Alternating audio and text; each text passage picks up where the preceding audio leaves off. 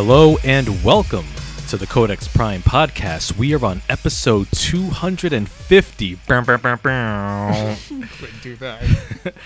and it is Tuesday, August 17th, 2021. I am your host, Victor Omoyo, and with me, as always, is my co host and social media chair, Carl Bird. What's happening, everybody? Yes, and for our episode 250 special, um, Wasting it on Suicide Squad. That's right. Yeah, we we're gonna be so all DC talk tonight. We're gonna be talking the Suicide Squad, James Gunn's latest feature, and his first foray foray into the DC extended universe. Um, does this film uh, live up to the hype, if you will? Does it does it correct the mistakes of David Ayer's 2016 uh, embarrassment? Well, we will talk about that and more later on as our main topic as Carl is sharing the episode here. Mm-hmm.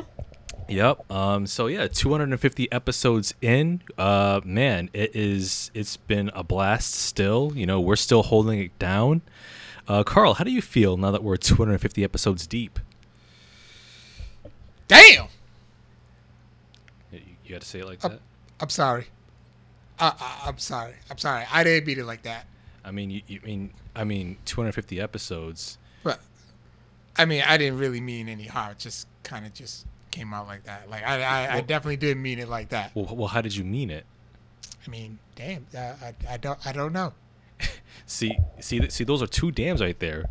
You know, it's like, like, damn, like, damn, 250 episodes. But you're like, damn, 250 episodes. Like, yeah, but I mean, that's a milestone. Yeah. Yes, yes, it is. Uh, yes, it, it's certainly a milestone, man. Uh, six years, uh, over six years uh, of doing this podcast, and it's been fun, man. It's been a fun ride. You know, we've um, we've uh, reached out to a lot of cool people in the podcast sphere.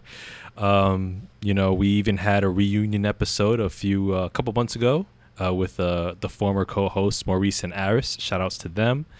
Uh, we also have our regular uh, commenters as they drop in here and there. So uh, yeah, shout, shout outs to everybody for uh, tuning in and uh, Just support, just supporting in general. Like that's just that it is just amazing. Like just the things that we have accomplished, you know, all these, you know, all these years. First, it's became like such a big part of my life, and then not, and then just the network that sprouted, yeah, uh, you know, from that, from you know, upstate New York to Jersey to to New York Yep. to Houston. Hmm our locals from Rhode Island to Florida and everywhere Yeah. we you know everywhere we're at. Dallas last week who wants to come back come back and talk family matters. That was weird. That was weird. That was that surpri- that was one of my most recent like whoa surprises. Oh yeah, absolutely. And yeah, we see Brian Lopes in the chat congratulating us. Uh, thank you, sir. Uh, UWO podcast. Do check them out every week. Uh, the Raw Monday Night Raw watch-alongs. The only way to watch Monday Night Raw. you know what I see okay so one of my best ways to pass the time Yeah. especially sitting on the toilet Mhm. is uh TikToks Okay. So and you- generally go by your interests and stuff. So they see what you like and all that. And Hmm. One of these guys, you know, one of these guys actually said, "You know what? Here's how you. Here's who. What each WWE show is for. Mm-hmm. Now NXT, Yeah. it's for like the indie, you know, the indie fans. You Mhm. know, the hardcore fans. Yep. SmackDown for the WWE purists. Okay. Raw is a show strictly made for the shareholders and executives. Int- That's an interesting perspective. That eh, that that was. I was like, you know what? Yeah. Hmm. Yeah, because like because people have always asked like what what is who is Monday Night Raw for? The executives and the stockholders. Yeah, I can That s- I can see that. Like they'll have like their little um their quotas to meet every week. Like, oh, do we have a Charlotte Flair appearance? Do we have her going over somebody? Check. Um, do we have um Randy Orton appearance? Check. Um, Alexa Bliss and and the doll, because you know kids like the doll, right? Check. Yeah, I can I can see that. Oh, oh, do we have like the uh the the twenty year old the twenty 20 year lapsed fan. Uh, bringing back the legends, Bill Goldberg. Check. Yeah, I can see that. Raw hitting all those Speaking quotas. of Goldberg, didn't his son have a huge freaking growth spurt? Yo, you know, I was, you know. I'm glad you mentioned that because I, was thinking like I could have sworn like literally like three years ago he was like eight Yeah. and he was short. now he's like 16 and just huge. Yeah, I'm, I'm thinking. Hold on, is is my because I, I, know the pandemic has played tricks on us in terms of like time, like tr- played tricks on our minds. But like, I'm pretty sure like three years ago, Goldberg's son was just a short kid. Yo, messed me up. Yeah, and I'm like, wait a minute, did, did he did he just did he jump forward in time? Are we experiencing a time loop? Something like time folding in on itself? So I mean, anything could happen. I I don't know, I, I I don't know, but I'm like, wait a minute, is is that, or maybe Goldberg has another son? I, wait, but this is only one. yeah, that that is weird. Like, I don't know, I don't know if somebody can like you know put a side by side shot of like Goldberg's son from like Oh, somebody did. from like 2018 to now, and it's like, wait a minute, huh? Wait a minute, is, is he take? Did he take this like a uh like a mild form of the soldier's serum or something? I don't know. On, I'm uh, Because because it's not like it's, this is this isn't like Dominik Mysterio from like 2005 to now. I mean, there's a significant amount of time where you're like, okay, yeah, Dominik, Yeah. Dominik got big. Yeah. You know, Dominik's grown now and all that. mm-hmm. And now he, the kid's like in high school. Like, yeah, if you really look at it, Yeah. See. that's you know, Gage. Yeah. So that's so that's a photo of a of Gold of Goldberg's kid And from years now- ago, and now it's like he's almost as tall as his dad. And I'm like, whoa. I'm like that. It, it can't be the same kid. Yeah. Um, Okay, yeah. Here's the double shot. Yeah, the double shot. Okay. Yeah, and this is just like a few years apart, maybe. Like I, I, I swear it's like three years apart. I swear. I, I don't know, man. That, that Yeah, t- time is a funny thing. man, it's hilarious. Yeah, but um, but I, I did I did see a clip of um apparently um um his his son got involved in a whole Bobby Lashley Goldberg promo. It was on. But- it was on Monday. I was working, so I was like in and out of it. Yeah, but here's the thing. Here's what I here's what I think. What's going to happen there? I think there's going to be a swerve. I think with with all the appearances that uh, that Gage Goldberg has made in the past couple of weeks, I have a feeling that it's going to be like a swerve. Gage is going to is to cost deliberately cost his dad the win and, and give it to Lashley. Yeah, but here's the thing. That means we're gonna see Goldberg on TV more. True, and you know I don't put it past WWE to like shove something down our throats, especially a legend.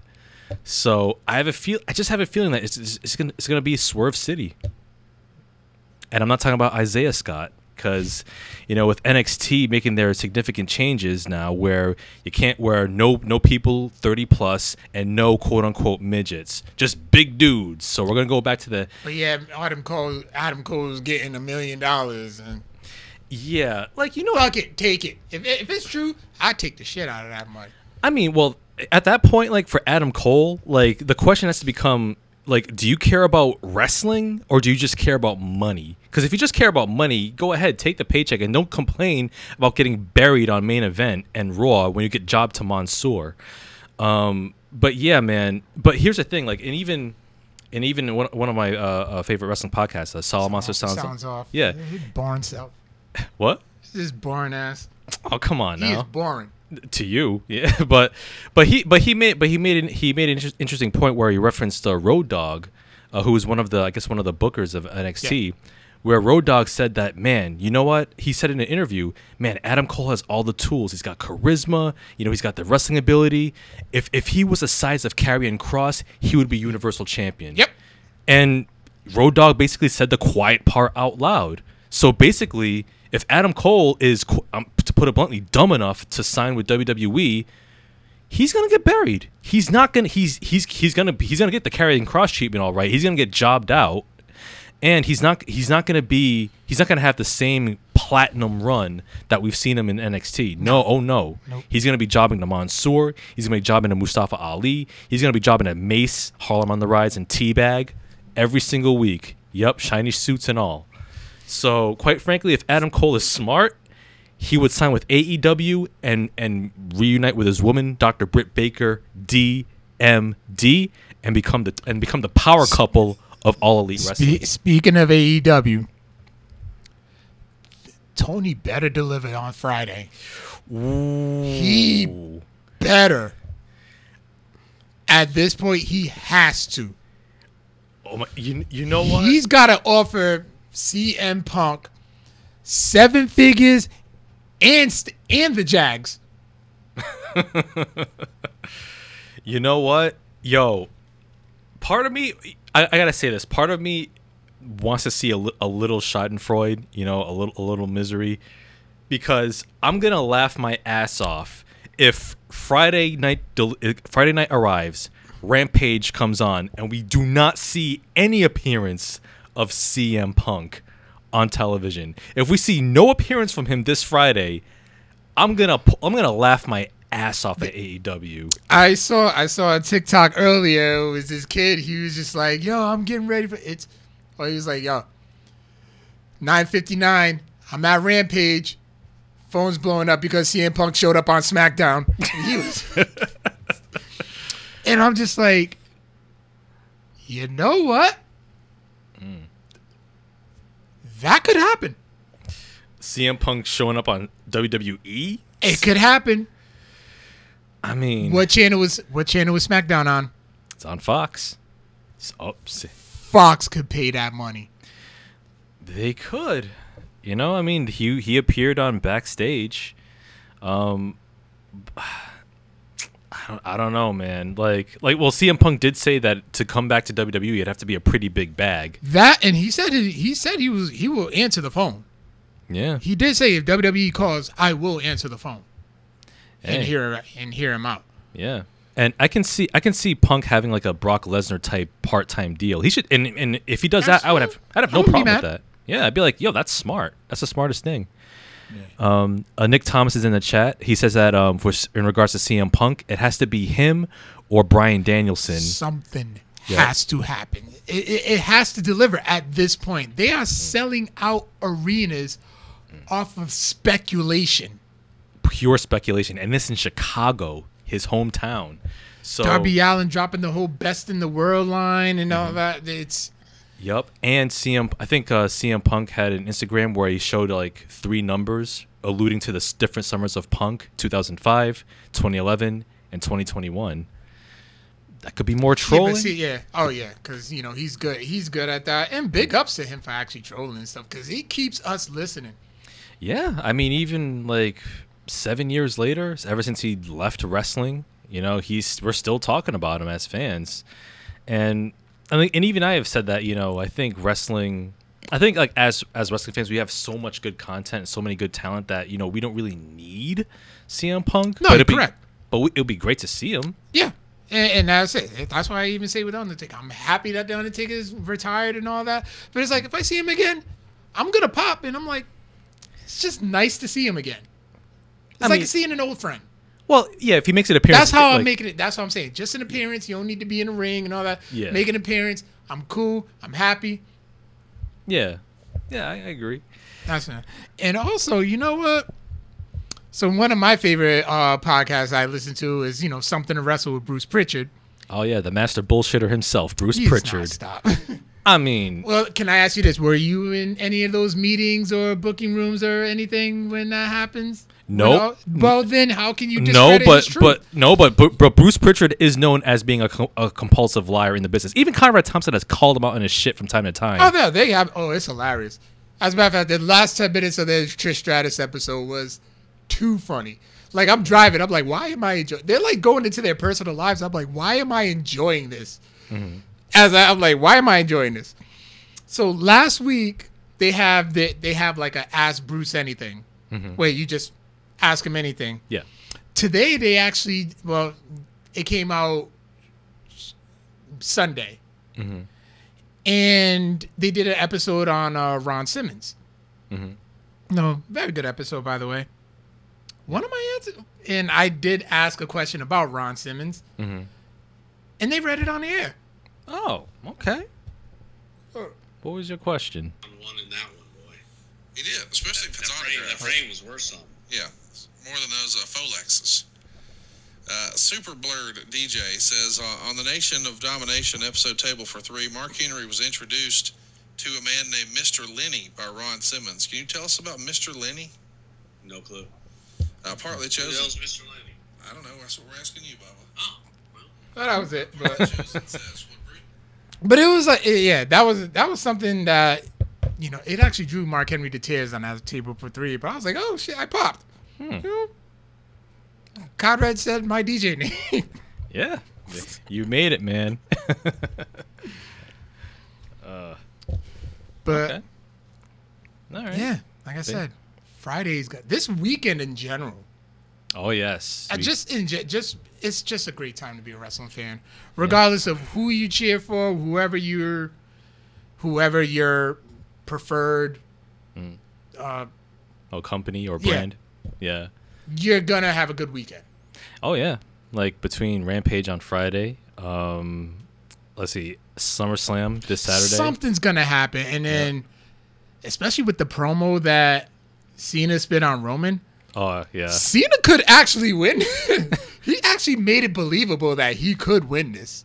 Yeah, he did. Yeah, that that promo between him and Roman uh, on last Friday's SmackDown. Hey, I that was it was a good segment, and I gotta give it give it up to Roman. He's gotten much better, more comfortable, Yeah, he did. more comfortable in his skin. Because the last time they had a promo battle, like in 2018, I He believe, was stumped. yeah, he blanked out, and then Cena called him out on it. It's called a promo kid. If you're gonna be the big dog, you're gonna have to learn it. But yeah, he stopped, and it's actually been revealed that Roman Roman has been going off script. oh, really? Yeah. Oh, with the whole missionary position line. Yeah, that, but yeah, that, but that, yeah, as of lately with the whole tribal chief thing, he's been going off script. Mm. So he's probably being taught correctly by Paul Heyman, giving him the bullet points, Mm-hmm. and then you just go ahead and run with it, Yep. which is the correct way how to do it. Yep, as well as well it should be. You know, you can't have you can't have too many writers dictating every single syllable of your promo. They said they said it too. Like, how could, for example, how could you write a script for me? Yeah. You know what I mean? Like a movie script, that, you know, I can understand we're portraying a whole entirely different character. Right. But if it's like a character that you kind of created, that you have to project yourself at, Mm-hmm. Victor can't write a script talking about how I sound. Nah. Nah, it's like it's just gonna come off stilted and robotic. Yeah. And then then people wonder why, like, oh, th- all these promos sound the same. Well, yeah.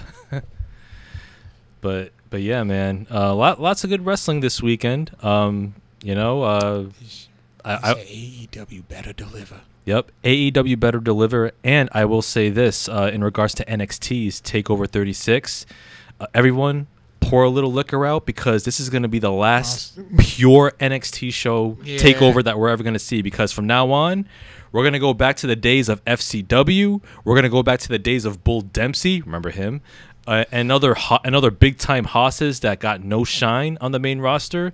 Yeah, we're going back to those days now. NXT is done for. So consider Takeover 36 the NXT Memorial Show. I actually never watched any episodes of FCW, so who knows? Those shows were probably good. Just that you had to live in the Florida area to get them. Yeah, probably.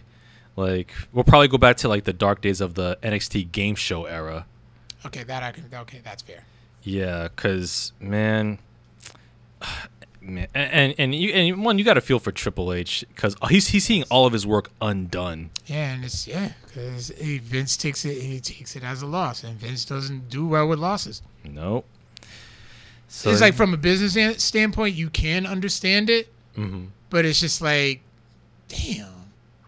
Yeah, man. It's like don't. It's like, and that's an example of how WWE, like Vince McMahon, like he treats his his own audience with such contempt. And it's like, well, if you don't want me to watch your program, just say that. Just just bluntly say that. I mean, I can watch AEW or New Japan, um, catch catch some clips of Impact. All right. Stubert. Yep, we My see. va- s- My variant. My Yep. variant's on. Yep, we see Carl's variant Stubert, uh, Chris Stubert, uh, in the in the chat. Um, and and yes, Stuber, I did see your Meteor Man uh, uh, post uh, on on Facebook. Um, no, like I said, we will not give Meteor Man its flowers because it's Oh, a I will. it's a mediocre movie. It was it was it was released in the dark days of black superhero cinema where we all had to make do. Now, in the days of Black Panther and Luke Cage, we ain't gotta remember Meteor Man or Blank Man. But we do anyway because we're still talking about it. Nah, nah. It, like I said, they crawled. Meteor Man crawled Nope, so Blade can walk nope, for Black Panther to run. nope, nope. Yeah, I said it. I, I give that credit to Spawn. Spawn was the first black superhero on film. It was it was a terrible movie, but you know what? it laid the groundwork. Meteor Man dragged so Spawn can crawl, so Blade can walk, and for Black Panther to run. Nope. Disagree, sir. Disagree. Disagree. You know, like I said, Blank Man, Meteor Man, mediocre movies for uh, mediocre fans. But anyway, Man, stop hating. First, I'm stupid too. I know you're getting ready to preach. Uh, I think this weekend. Please go live with that. I've been wanting to hear, actually hear you preach. So oh, okay. All right. All right. Yeah. Um, yeah, dropping that worship and praise. WAP.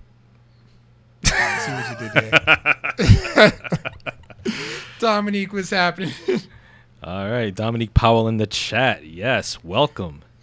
um, what you been up to, man?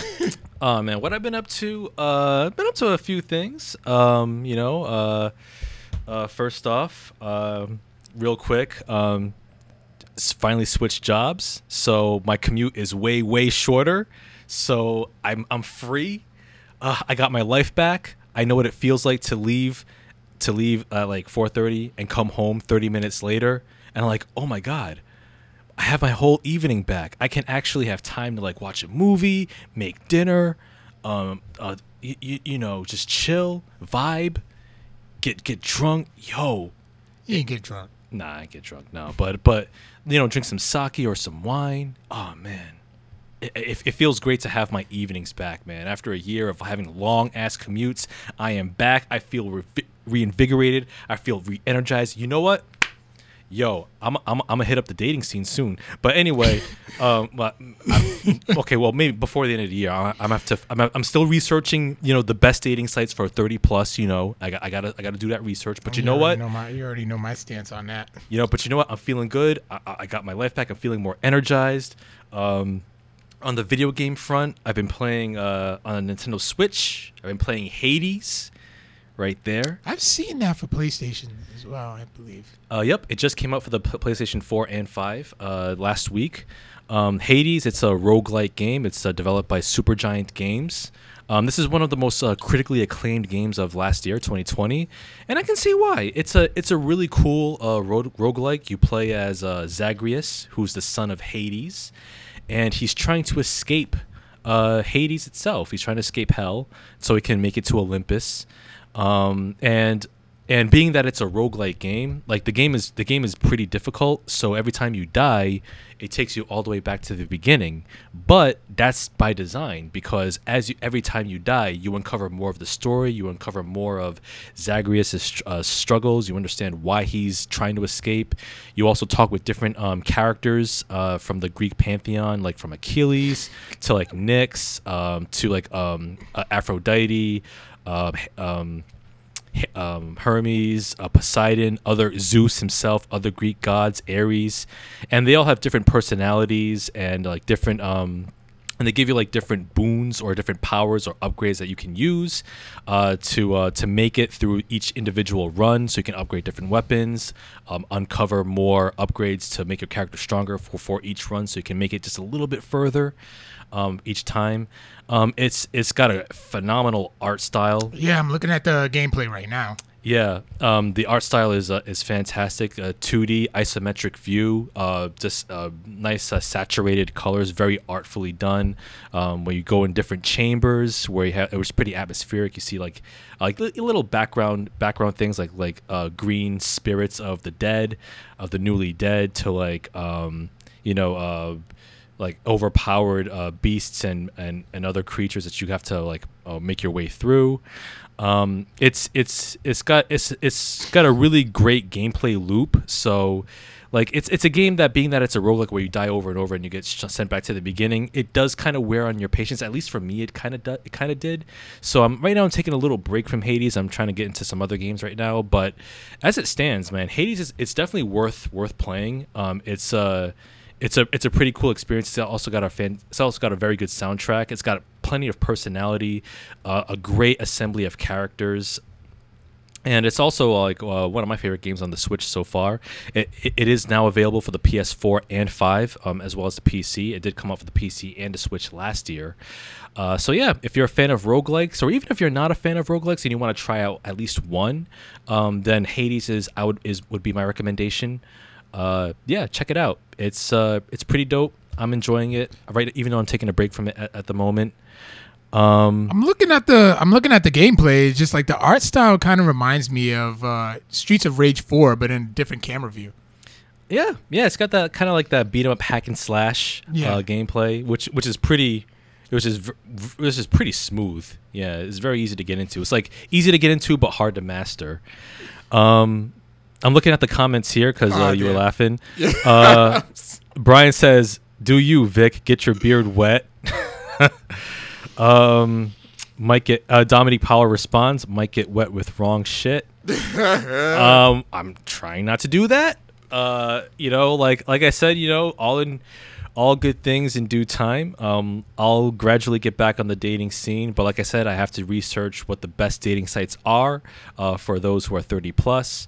Um, because I'm not I'm not going back to OK Cupid, that's for sure. And I yeah, don't you do it. I'm not not doing it, and I damn sure will not. I, I ha- not that I've ever created a profile. I've never done it, but I will not be desperate enough to go on Plenty of Fish. I've heard too many horror stories. I'll smack you Listen, proudly. smack me, smack me if I if I if I go on Plenty of Fish. Yeah, it got weird. It got weird. Like the twisted tea. Yeah. Yeah, no. oh yeah, that. Oh yeah, with his yeah, with a twisted tea can. Yeah, I'll definitely do. yeah. If you go on Plenty of Fish, yeah, I will. I will literally buy a twisted tea can just to hit you with it. And it would be well deserved because I, I am I will not be desperate enough to go on Plenty of Fish. Too many horror stories. Even even good friend of the show, John Haponic, has had his fair. Did sh- he really? oh, he's his, he's got his fair share of horror stories from that Oh, we need to have John back just so I can hear that. I need that type of entertainment in my life. Oh no! But uh, Dominique Powell says that um, in regards to dating sites, she says that I would do better with Christian Mingle. no, you won't. no, because I'm not Atheist. agnostic, not a, not atheist, agnostic. It's, it's the same shit, It's, basically. it's really not. It's really not. See, a, a, athe- atheism is is atheism much like Christianity, like same same coin, different sides. Where it's like relies on certainty. Like I believe God exists, or I, I, I believe God doesn't exist, and I'm and I'm hard line on that. Boom. Agnostic is like, you know what? Um, we'll, we'll, we we respect we respect your beliefs, but you know what? We're skeptical. You know what? If the evidence presents itself, we'll be like, okay, confirmed. If not, you know what? It's all good. We'll ask the questions. It's the questions that drive us, not any certain hardline answers. You know what I mean? So that's that's the difference. That's a distinction there. almost got Um, shot messing with plenty of fish. I don't mean to laugh, but damn it, Nick, I need that story too. Nick Thomas almost got shot messing around with plenty of fish. I need to hear that story as well. Um, if you can send us an email at codexprimepodcast at gmail.com, we would probably read it on the air and uh, and share your story, sir. I got on a pro. I I made a plenty of fish profile just to see who else was on it, Hmm. and it was awful. I bet it was. I've heard nothing but negative things about that site. Yeah. And uh, I'll leave it at that. Um, oh, thank you, Nick. He says he's, he's got us. Oh, please do, please do. I need that story. Yeah. Um, but yeah, uh, but yeah, yeah, but yeah, uh, Christian Mingle. Nah. Um, I was thinking about eHarmony, but I've heard you know a lot of some some negative things about that. How you know discriminatory they are, especially towards LGBTQ people. It's like, nah, I don't want to be part of discrimination. Nah, nah. So. But but uh but yeah we'll but yeah I'll I'll do some research you get out early now. Happy hour. Look, Specials. listen, man. As somebody who knows you like to eat, Oh, yeah, specials. I'm sure. But you, listen, man. Look, I, I need I need a, I need something that's that's more my speed, right? That's more my introverted speed. You know, I mean, you can you can go out and you know hit up hit up hit up all the all the ladies, no problem in the bars and whatnot. I mean, that's you because you're extroverted like that, and for some and for some unknown reason, the ladies seem to seem to gravitate toward you. I mean, you got your history there, but anyway, um, Damn it! really? but but but, but, but really thick. but but but anyway, you know, you know, uh, some of us, you know, we gotta we gotta approach it a little differently, you know. Um, uh, Dominique says uh, most most sites, dating sites, want you to pay to even see the person's profile pic, which is a ripoff. That is true. Um, I'm not gonna pay to see anybody's uh, uh, profile pic. That's a little too much. Um, Dominique also says, don't do a bar. Go to a grown and sexy lounge. Oh yeah, I can recommend you like six places. Okay. Grown and sexy lounges. Okay. Like so like more for the more mature per- pe- person, right? Oh yeah, you got Ten Rocks, Alley. Uh, there's gonna be Andreas going on Thayer Street pretty soon. Okay. Um,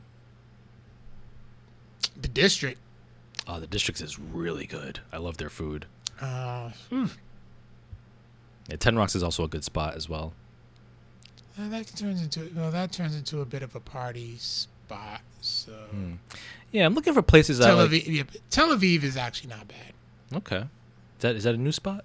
It's over like where the um like fish company used to be, Oh, like like where like um, where India Point is. Oh yeah, like right next to like um what's that bar? Uh, that Irish Hot bar. Club. Yeah, there's Hot Club and then there's like an Irish bar nearby. What's the name? I can't remember the Irish bar right now, but, Yeah, I, for, I, for, I forget it. but yeah, in that area. Okay. All right. Uh, yeah, yeah. I'm, I'm, yeah. Any any cool places like that with um with you know people who are in their 30s and 30s over. I just literally named them all. Yeah, I'm I'm for it. You know, because like I, I I ain't trying to go after no no under 30. No, no, thank you. Nope, can't have that. Um, um, let me see. Uh. okay, first of all, let me go back to the comment. Uh, uh, first, Dina's comment. She says she's gonna sign me up for The Bachelor or Love Island, Oh God. two reality shows. You know what? I'll, Um, I'll watch that. I'll watch that shit. And then Brian says, if all else fails, Vic, go to a titty meat bar. Um, well, you know, well, you know, like I Oh, said, Jesus. I, I like I, I did share my experience in uh, June of 2016. My time at when I went to Wonderland. Oh Jesus Christ! That's the amateur one. Hey, listen, it, it was a great. That is the amateur. That's where you go when it's your first time going in your life. Yeah, and and and you know, what? it, it, it was it was great. It was a it was great for what it was. I remember that. I remember that story. Yeah, I remember. There's a sto- put it out there. I- There's a story, everybody. Uh, now you got to give the people what they want. I w- which I shared before on the podcast. Which I you know I shared it before on the podcast. I do not recall. All right, I'll share. I'll share it again. Dream real- has the- we, this is a whole different. No, no. When you shared it, Mm-hmm. we wasn't live. oh, that's right. We weren't. We're still doing this uh, Zoom. Now we have a whole entire different audience. Oh my needs this story. Oh yes. Everybody comment popcorn to know if you, to let me let me know if you want to if you want to hear this story. comment popcorn.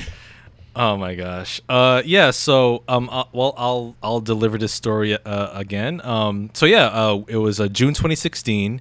It was um, uh, my first time going to a, a, a strip club. It was um, or a gentleman's club if you want to be more We, proper. oh, we know what the hell. Um, we, it was uh, yep. It was it was it was called Wonderland. It was on the, on, on the waterfront, like near Thurber's Ave.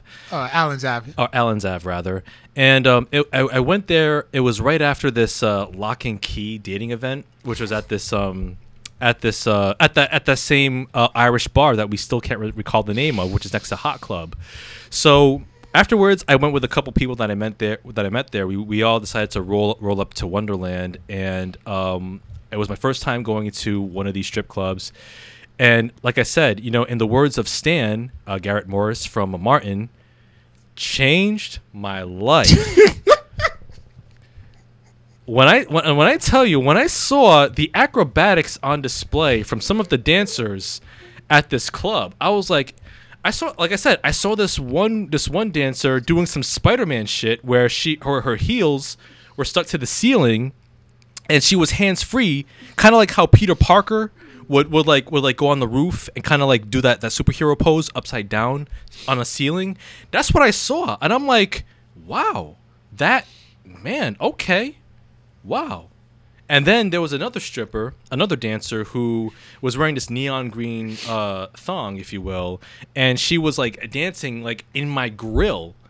and I gotta tell you, like in the words of Robert Duvall in Apocalypse Now, smelled like victory. and and uh, yeah, I, I remember, I remember, I remember, uh, uh, you know, like the next week when we did the podcast when Aris and Maurice were on, like I was Oh, telling y'all, God. I was telling y'all the story like after we went off the air, and the, and the way you were cracking up, man, you actually gave me a whole hug after I told the story of my first time in Wonderland, a strip club, the first and only time I've been to a gentleman's club. Um, so I haven't been to any any, any of the uh, well-known ones in the area, like Foxy Lady. Is that one still open, or was that, was that shut down? That, Foxy Lady's still open. yeah, like yeah, Foxy Lady or the other ones. I still haven't been to the other ones in in the, in the Were any area. of these women? Were any of these women's named after a cop? You know, I don't remember any of their names. you remember everything else. I mean, I was just like, wow, like this this is amazing. Give it up for Rebecca. Yep. Let's give it up for chastity or irony. But uh but yeah, man, um, I'm pretty sure some of these women were named after automobiles. I'm pretty sure there might have been like a Bugatti in there or some or somewhere. But um, but yeah, you know, yeah, that that that was a time. You know, June 2016 was quite a time, and it was a weird, it was a weird time in my life at the time too, because you know I was I was coming off from like this, you know, I was I was a, I was in a bit of a funk. You know, I, I was I had I had a crush on this this one woman who turned me down, and then that became a whole thing. I was just, I decided, you know what, forget this. Let me just figure things out figure out figure out you know life and love and relationships and all this and it led me down a, a pretty uh it led me down a pretty memorable and on and that's putting it mildly a pretty memorable uh road down you know relationships in the, the next uh, three years after that but um but you know in, in the in the years since i've learned quite and experienced quite a lot um most of which I will not recount on the air. But Those are some fun times. I'm just gonna let y'all know that right now. you know, uh, but yeah, those those are the times where I can look back and say, man, I. That was fun. Try Vic trying to get laid. Those are some fun times. okay, you know, Those, those were. all right, you know, we won't get we won't get too deep into that, but uh, but yeah, th- that was quite a journey, and I learned some lessons, and uh. Yeah, I could say now, 2021, as of now of this recording, I came a long way. Uh, that then. that I'll definitely give you. Yeah. I, I I'll definitely give you. I'm just I'm just afraid you you kind you kind of back you know slid back a bit. Did I? Yeah. How? N- no. Yeah. How, how's? I mean, I mean, after, after you know, after my last relationship ended, maybe backed away in the sense that you know I'm single, single again. No. No. Mm, A little bit. You kind of back you backslide a little. You backslid a little bit. Well, We're giving you that, but I'm giving you I'm giving you the switch kick in the behind to well, you know, you, you got to blame the pandemic for that. You know, it was a, it was a bulk of that. But, but, uh, but yeah, that was that's that's a bit of my story, a bit of insight in uh in uh the fucking great. the the the gentleman's club slash uh, relationship adventures of one Victor Omoyo. Um, looking at the uh, looking at the comments here, uh, Brian says, uh, "Coming to the stage, please welcome Honda Civic." I'm pretty sure there's somebody named Honda or Civic. Um, Adina says, "Just get you a church girl. They are the biggest freaks." That's True. It's true. I mean, you are a, you are a preacher's kid, though, right? So you wouldn't. My mama yeah, yeah, yeah. I grew up in the church, so yeah. I mean, there. I, I can I can confirm this. I mean, there there there is truth in that. Um, I, I I have seen I have seen it. There is truth in that.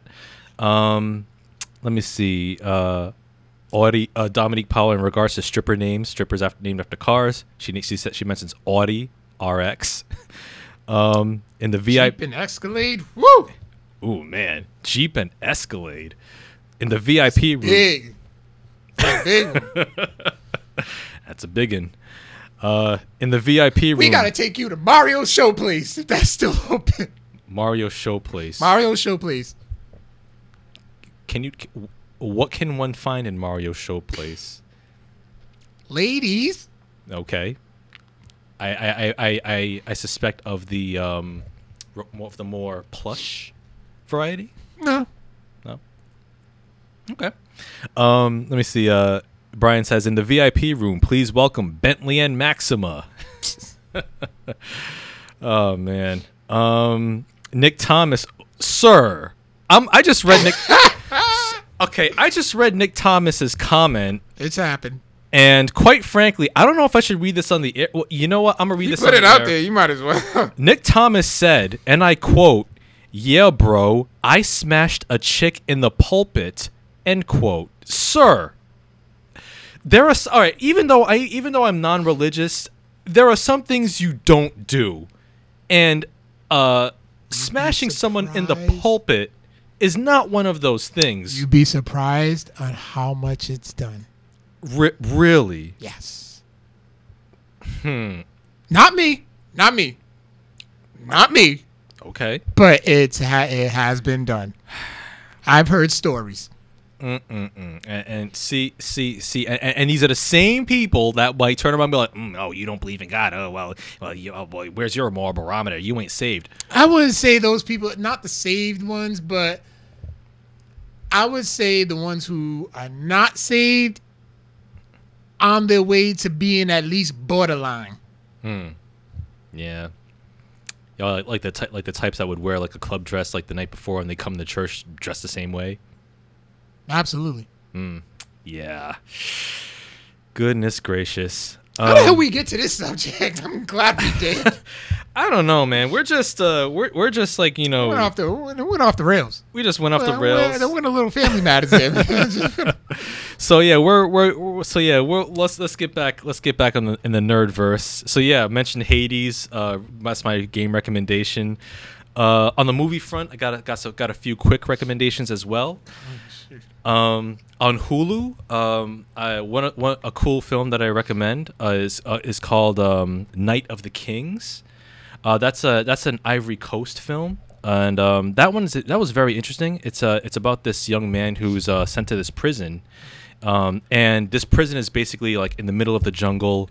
It's run by the inmates, and um, one of the kingpins there is dying. But the custom that they have for the new inmates is they have to tell a story, any kind of story, to keep the inmates entertained all night. And if they if they stop in the middle of the in the middle of the night, they get killed. So this one this one new inmate, he's got to tell this he's got to tell this story. He's got to keep the plate spinning. He's got to keep the inmates entertained throughout the whole night in order to stay alive and to, and to impress this kingpin, who meanwhile has beef with this other kingpin who wants to knock him off to, to replace him to rule the the prison. So there's a couple things going on there. So. Night of the Kings. It's available on Hulu. It's a Ivory Coast uh, uh, film. It's Anybody notable that's in it? um, no no huge names in the film. Um, it's so it's all um, like uh, a- African actors, but it's definitely worth watching. Uh, whoops, it is. Oh, I got a notification, so I kind of got in my way. Yep, there it is. So let me put it.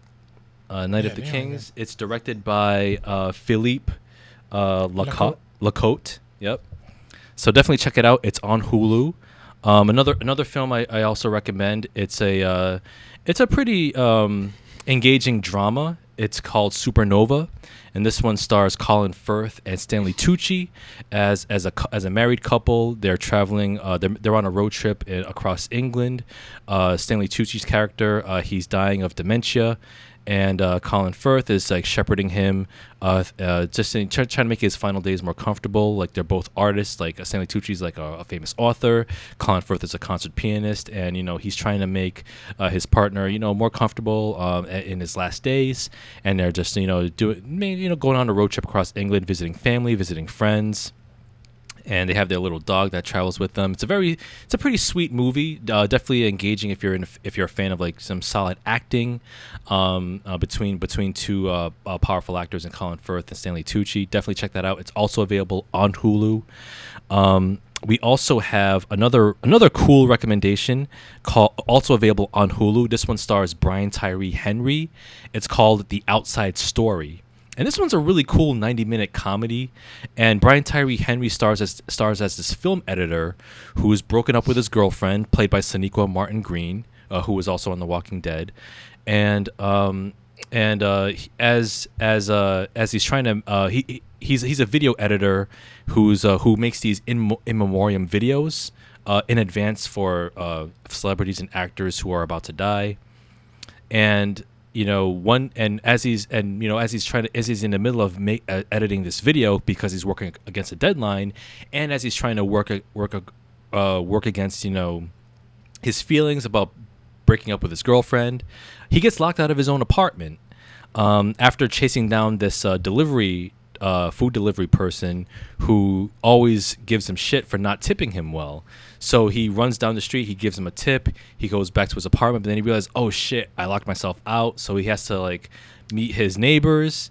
Um, who who he doesn't really interact with all that much, so he has to kind of like come out of his shell in order to like you know get to know his neighbors you know kind of learn a little bit more about himself as he's trying to make his way back into his apartment um, it's called the outside story uh, brian tyree henry tremendous actor he has great comedic timing um, also a great dramatic actor too if you've seen him in if beale street could talk as well as well as atlanta um, I really want to see more more uh, performances, more work from Brian Tyree Henry. He's gonna he's definitely gonna be one of the one of the top leading men I feel in the next few years because he's he's got it. He's got the chops. He can do comedy. He can do drama.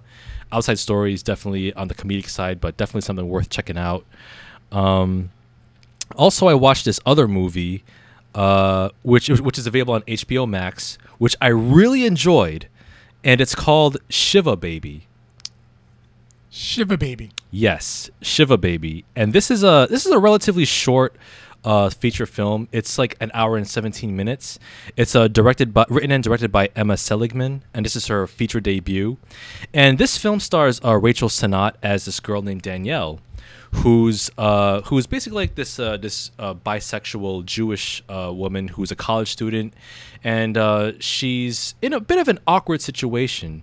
So she she arrives. Yep, that's the one. So she arrives at this uh, shiva, which is like this um, post funeral uh, gathering or dinner, and um, she's with her family, and uh, things become a little awkward for her in the shiva s- because Da- Danielle runs runs into her ex girlfriend, and they've recently had like a bit of a falling out, so things are a little awkward there. But making things even more awkward is that Danielle's sugar daddy also makes an appearance at the shiva with his wife and their in, and their infant daughter. Because uh, and, and her sugar daddy is, play, is played by Danny DeFari, De, De, this guy named Max, who's this um, who's this sugar daddy who's paying basically paying her college tuition, and so so she's got to deal with you know her sugar daddy being there at the shiva her ex-girlfriend and her parents as well. So the whole film is basically like kind of like an hour and 17 minute anxiety attack. Like it, it, it just feels like it feels like cringe in the sense that it feels like cringy because it, it's like you get secondhand embarrassment watching this movie because of the incredibly awkward situation she's in and what makes it even more awkward is that the musical score, uh, the music score provided by um, Ariel Marx, is full of like sh- violins and strings. It kind of feels like this jaunty uh, score that you would hear in a horror movie, and it's just like full of strings and just like and kind of like Hitchcockian, if you will. And and the score really added to like the the, the mounting tension and the embarrassment that you feel um and, and and in fact there's one scene where danielle tries to provide a bathroom a nude bathroom selfie and it goes terribly wrong um it- it's like a seed planted that pays off later uh there's also um, the note. There's also the fact that you know her sugar daddy's wife, you know, starts to slowly pick up on. Wait a minute, does my husband and her do they know each other? How so? How much? How much do they really know each other? And so like it's it's a it's a really it's a really tension filled, awkward but yet hilarious film. It's on HBO Max. It's worth checking out. Uh, it's it's a comedy that I really enjoyed. Shiva Baby. Um, yeah, like I said, like you know, if you're, uh, you know, if you, you know, if you got your sugar daddy out there, don't make sure that you don't run them to run into them in the same gatherings as your friends and family. You know, that's that's that's the that's the big takeaway uh, that we can all learn from uh, from this film. Well, okay then. Yeah, yeah. Have How do you just choose these movies? You just like just scroll, close your eyes, and then you just scroll for a little while, and then just whatever you land on, that's it. Well, uh, I actually like I was I was doing a, a Google search of like uh, best films of 2021 so far, and I came across Rotten Tomatoes list and like all the films that are like ra- rated like 100 percent or 90 percent and above and, and and around that, and I saw Shiva Baby was relatively high, and I was like, hmm, okay. It's, and I looked and I looked at the premise. I'm like, okay, this is interesting. Sounds like pretty like an awkward comedy. Sounds really weird. So it's up up my alley. So I watched it and I'm like, hey, this was pretty. This was pretty damn good. I enjoyed it. I might watch it again, you know, for kicks. You know, hey, like you know, like have, you know, if uh, and and, and also looking at um, looking at John's uh, John Hapana's comment, no, Shiva Baby is not depressing. It's the Shiva Baby is actually the opposite of depressing. It's actually quite hilarious. I, I, you know what, John, I want you to watch it and tell me, let me know what you think of it. I think you like it too. And I also need to hear your Plenty of Fish story.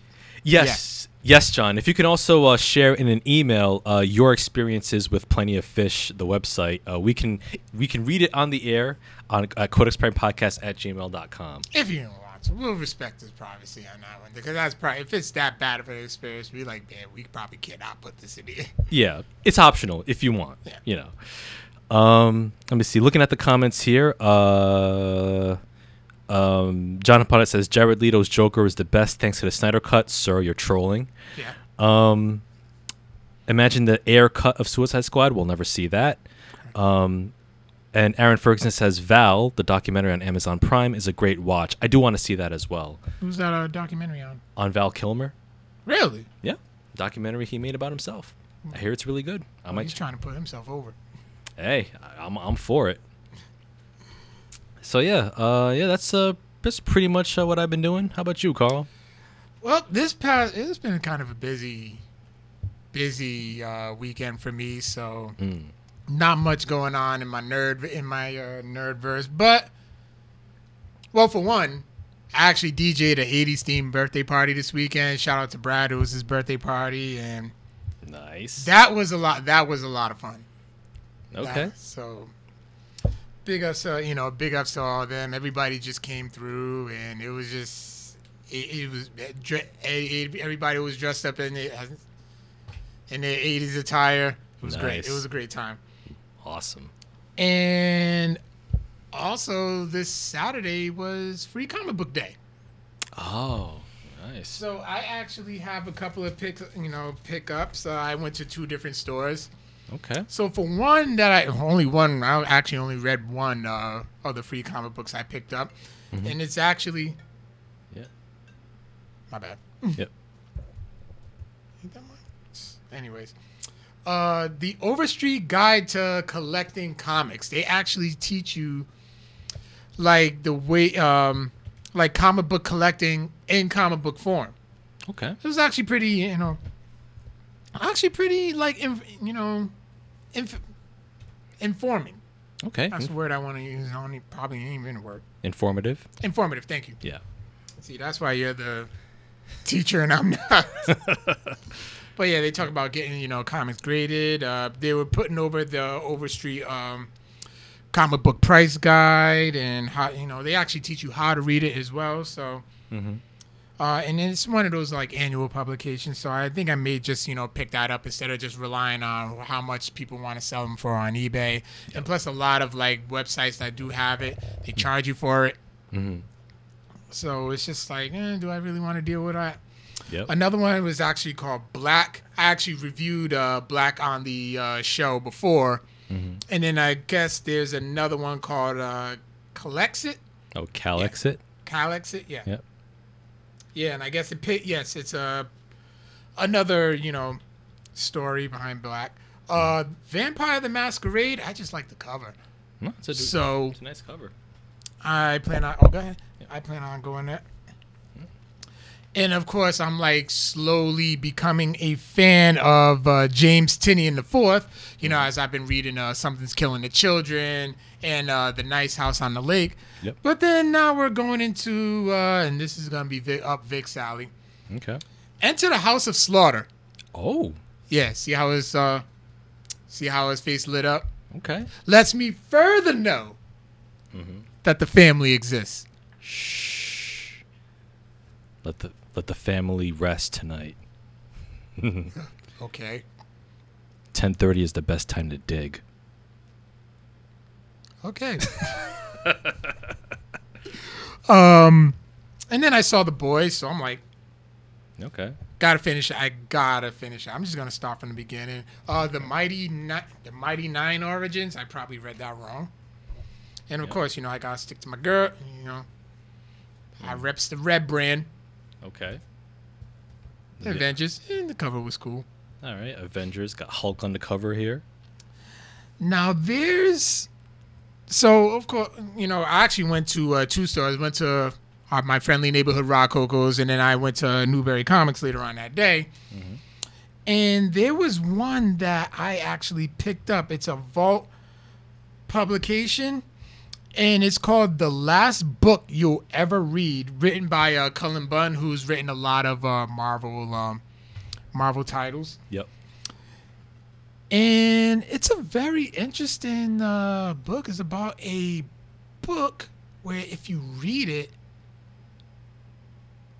it turns you insane and you start killing people. Well, damn. And the author is like the author was actually being attacked, and she can't understand what happened. And it's actually a rather uh, this copy that I got. It's actually not the cover. It's actually pretty a pretty risque cover. Okay. Just remove that, and I just want to see your reaction. Let's see what is it. Oh goddamn. Okay, and there we go. Okay, um, I'll I'll describe what, what I'm looking at here. It's a it's a nude woman um, being fondled by a bunch of red demons. Okay, all right, all right, Very interesting title. yeah. So and now and it was actually recommended by one of the uh Vic's face by one of the um employees at Newbury and he's like, Yeah, honestly, I recommend it. Just if you got kids, make sure you do not see the cover. Yes. Yeah. Don't make sure that doesn't happen. Yes, I, I will try my damnedest till that happens. But nice little horror, you know, horror.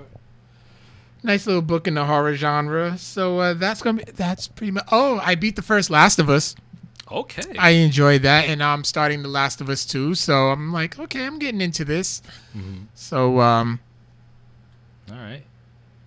yeah, I also bought the uh, Streets of Rage uh, DLC. Ah, nice. So I haven't had a chance to play that yet. So I'm gonna get to that as soon as as soon as I can. Yep. Lots of fun. All right, and yeah, that that's that's about it. Word. That's what's up. All right. So yeah, and Tried my best. I'll try my best this weekend.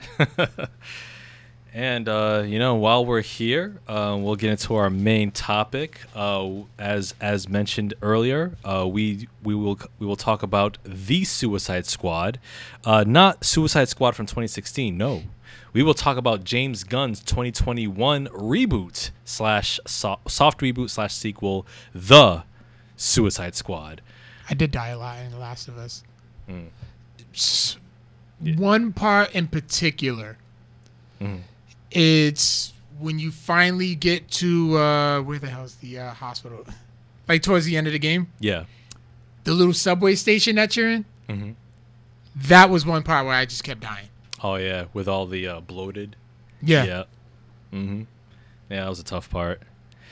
So yeah, um, you, yep, we're talking about uh, Suic- the Suicide Squad, which is uh, James Gunn's, uh, written and directed by James Gunn, his uh, 2021 soft reboot slash sequel to the 2016 embarrassment called Suicide Squad, aka the one DC film that John swears is still good, and it's not. John, we're not going to agree on that. He's not the. He's actually not the only one who swears that it was good.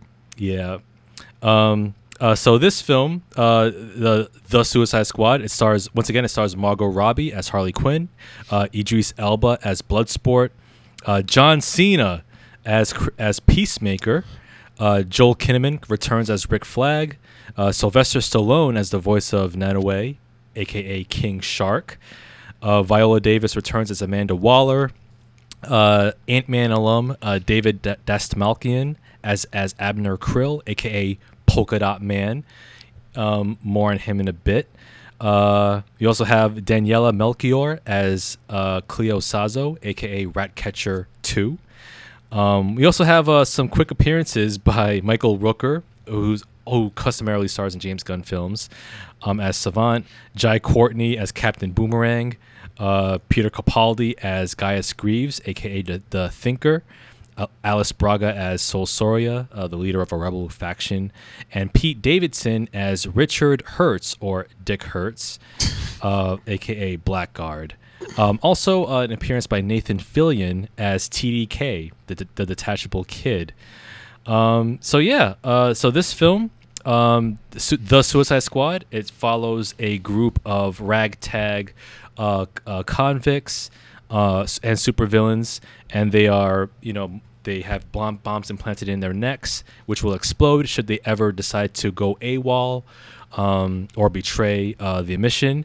And Amanda Waller, uh, she sends out the new Suicide Squad led by Bloodsport on a mission uh, to uh, uncover what was known as Jotunheim, which is this mysterious base which houses this intergalactic uh, alien entity called Starro, which uh, has the ability to uh, possess humans and and mind control everybody. And the Tinkerer has has a has a part to play in it. He wants to control it. Also, there's like this military um, group uh, uh, in the in, in the uh, fictional um, country of Corto Maltese, which is an island nation, which is which is experiencing some political upheaval, and Alice Braga's character is leading a rebel group to try to overthrow the dictators that are controlling Jotun- Jotunheim as well as Starro. So yeah, the Suicide Squad. It is. Um, it is uh, DC's uh, uh, attempt to course correct um, after the embarrassment that was a 2016 film. Um, this film lacks. This film Mick has two improvements. It doesn't have Jared Leto's Joker, which is great. Also, there are no pop locking supervillains. Enchantress. Dun, dun,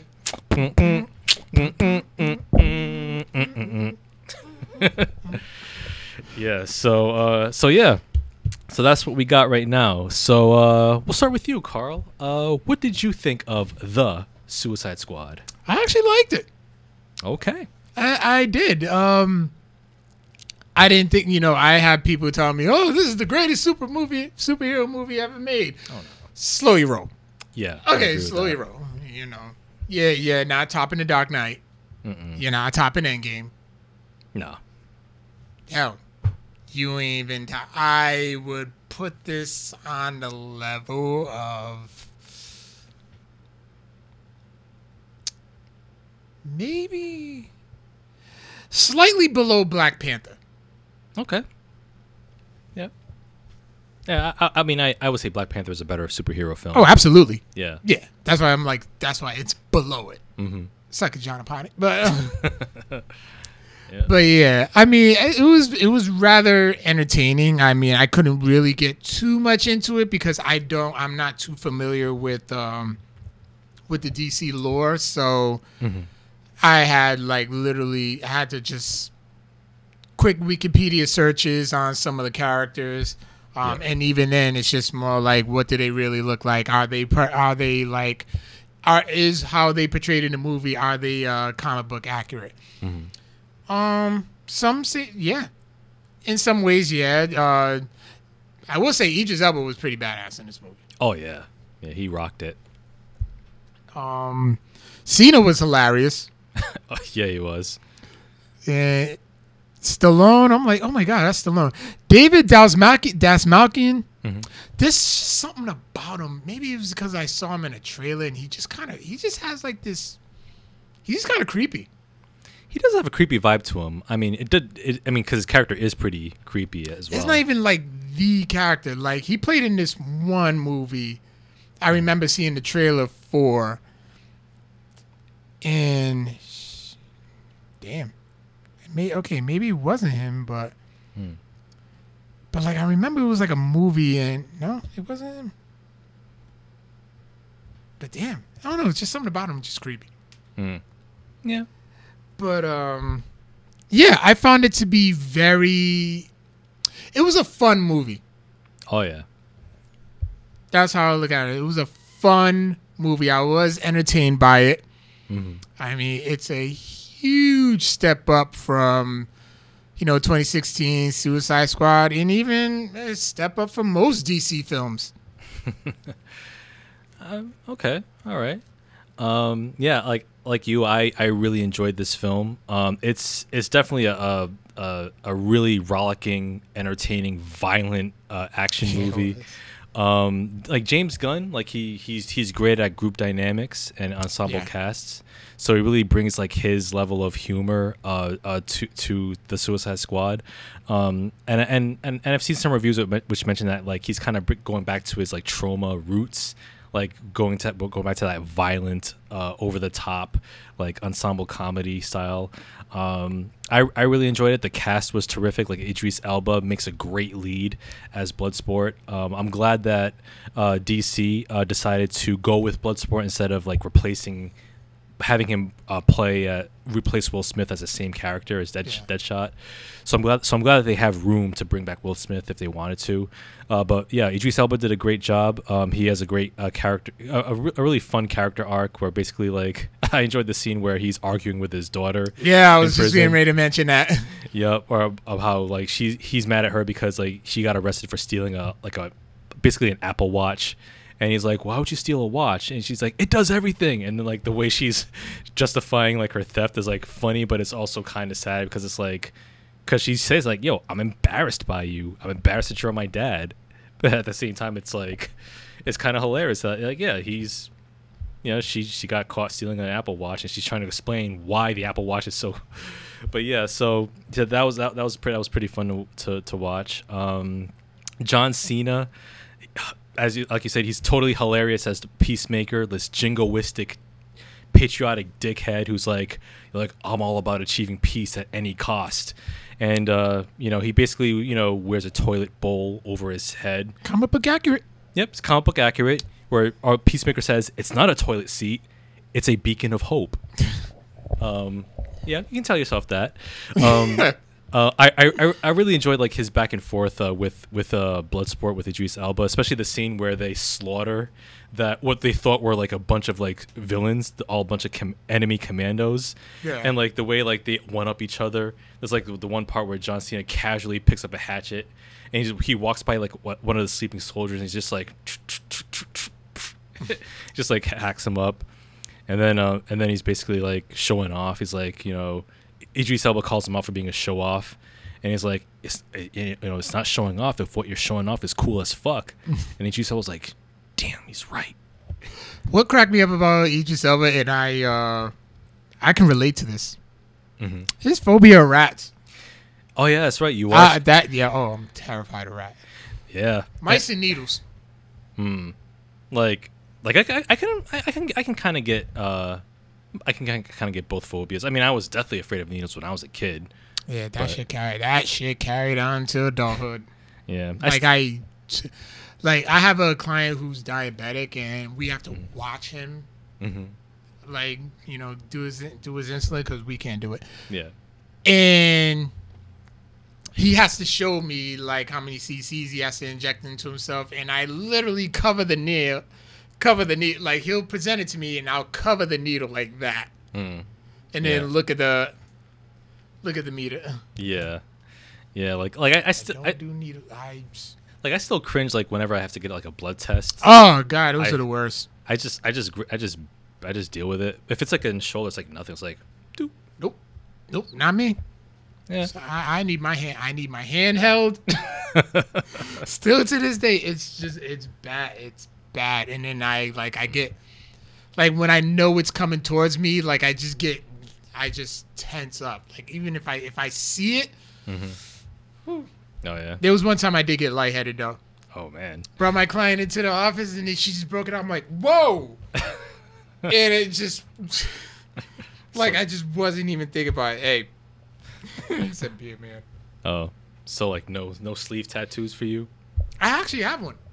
Like a like a, full sleeve? Oh, a full sleeve? No, I have one on my Oh. shoulder. On my yeah. yeah, on my shoulder. But it's, and even then, that was a journey. I bet. But yeah, but yeah, like uh, yeah, they were they were cool. Um, I really liked uh, uh, the character of Ratcatcher, um, played by uh, let me pull it down the list. Daniela Melchior. That was an interesting character. Yeah, yeah, I, I, I liked her. I liked her character. Um, where she's basically like this good-hearted thief, but she's also really lazy. I like I kind of regarded her as like the Orange Cassidy of the Suicide Squad. Yes, Yeah, yes, that's a, that's that's accurate. Yeah, because like she's totally lazy. Like she can sleep in the middle of anything. Like even when King Shark was about to eat her, um, like when they were trying to camp out in the uh, uh, when they stuck on the island, she's like basically like admonishing him like, no, friends don't eat each other. Um, like uh, I thought I thought she was a, she was kind of like the heart of of the film. She was. Yeah, so like her and Idris Elba have kind of like a like a father daughter uh, type dy- dynamic. Yeah, because she lost her father, who was rat cat rat uh, rat catcher number one. Yep, uh, played by Taika Waititi. That was him. Yeah, yeah. So, um, so yeah, that that that was pretty cool. Um, also, also, uh, King Shark. I will say, who's voiced by Sylvester Stallone.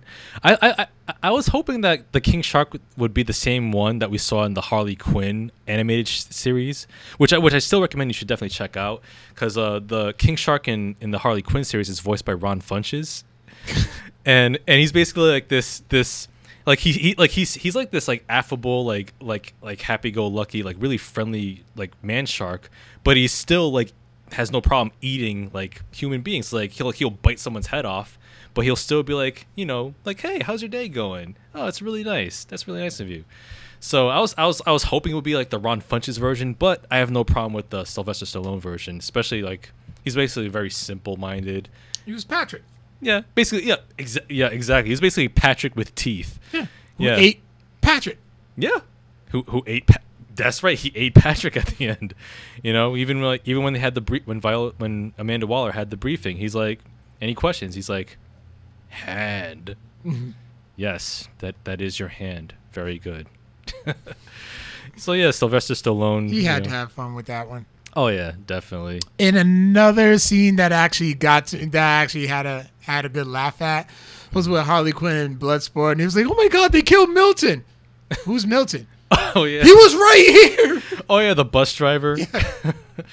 oh yeah, like oh yeah, they're like having a mem- memorial for Milton, and like I, I was cracking up because like you you- like you saw like the lineup of like you had like the like the splash page shot of, of the Suicide Squad trying to storm Jotunheim, the main base. Yeah. and then you saw Milton off to the side.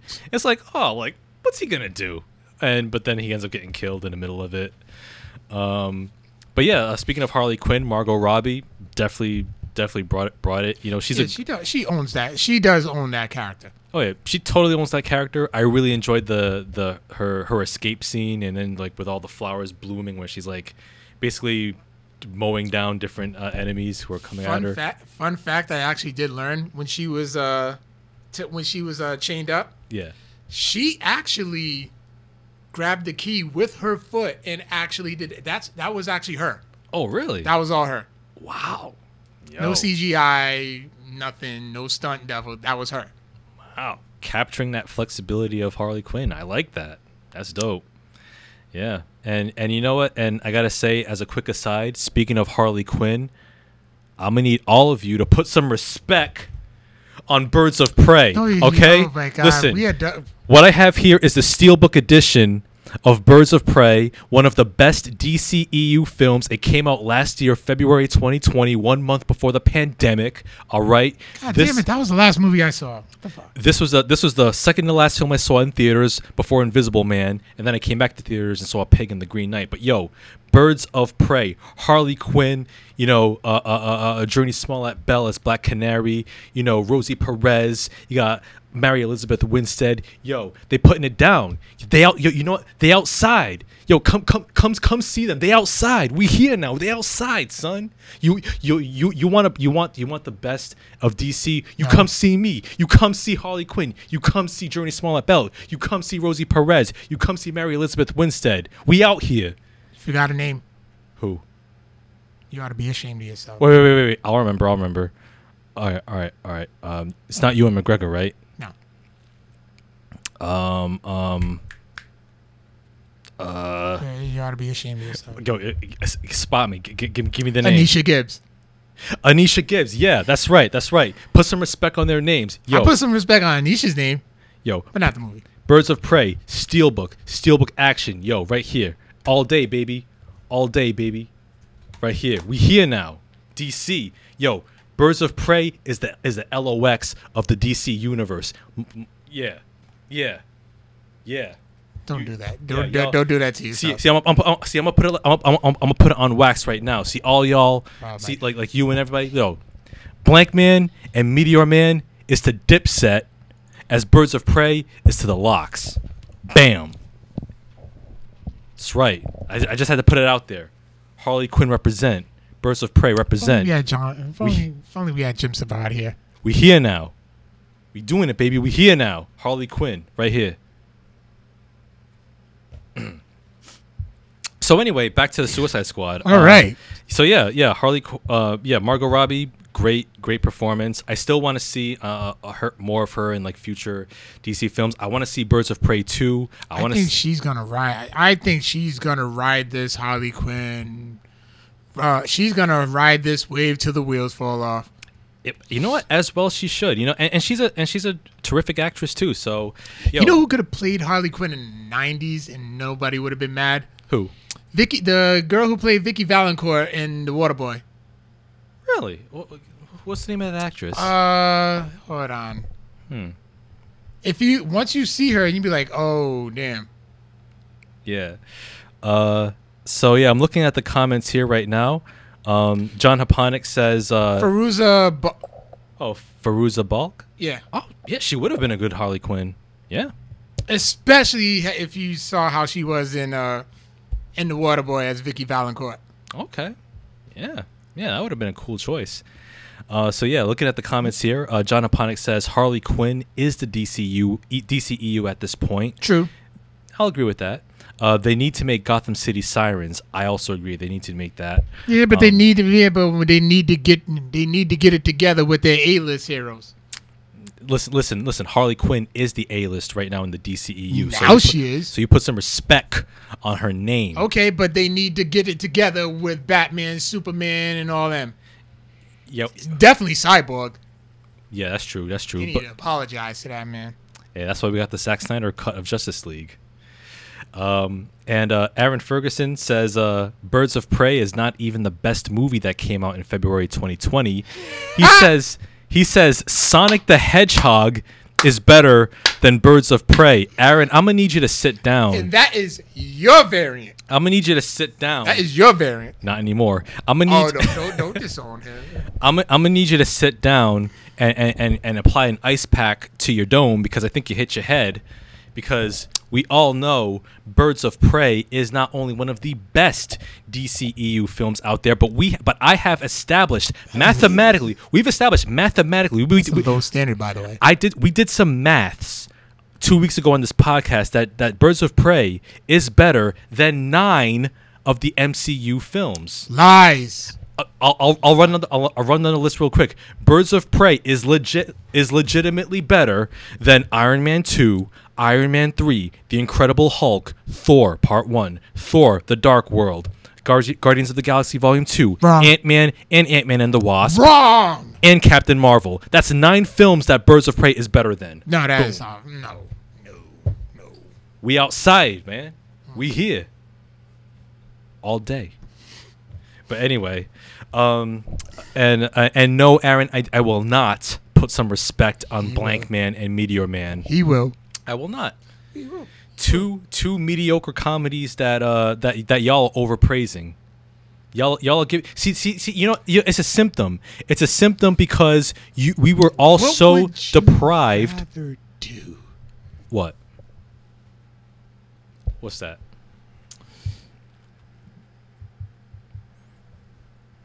Take a take a drop of the Wicked Nightmare, Mhm. Or give Blankman and Meteor Man its flowers. That's not a that's not a fair choice. yeah, man. it is. N- neither. You gotta pick one. He hates my hypotheticals so much. I mean, if I gave uh those two mediocre ass movies their flowers, I wouldn't mean it. I wouldn't mean it at all. So I'll give them their flowers. Yeah, fine. I'll, I'll give. I'd rather give them their flowers than eat that wicked nightmare extract. It's just a drop. I saw what it did to UWO. I ain't doing it. Yeah, I know. They only had one. I did two, and survived better than they did. I, I. That's not me, man. That's that's no.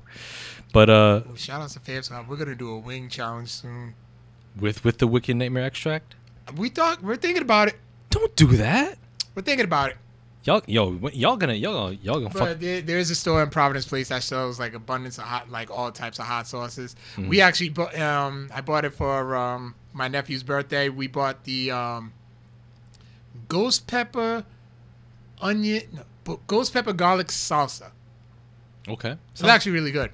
that does sound good. But it does, it does burn. But once you have the nick, the once you have the wicked nightmare, mm-hmm. y- and you survive it, yeah. anything you can survive anything. Yeah, um, yeah, I'm. I'm. A, it's safe, it's safe to say that I'll never experience that. No, Mm-mm, Yeah, I get you to do it one day. nah. But uh, but yeah, uh, yeah. Getting back to the Suicide Squad. So, so yeah. Um, I will. s- I will say with a Polka Dot Man, definitely a, legitimately terrifying and creepy character. Because I was. I was thinking like, okay, what can he do?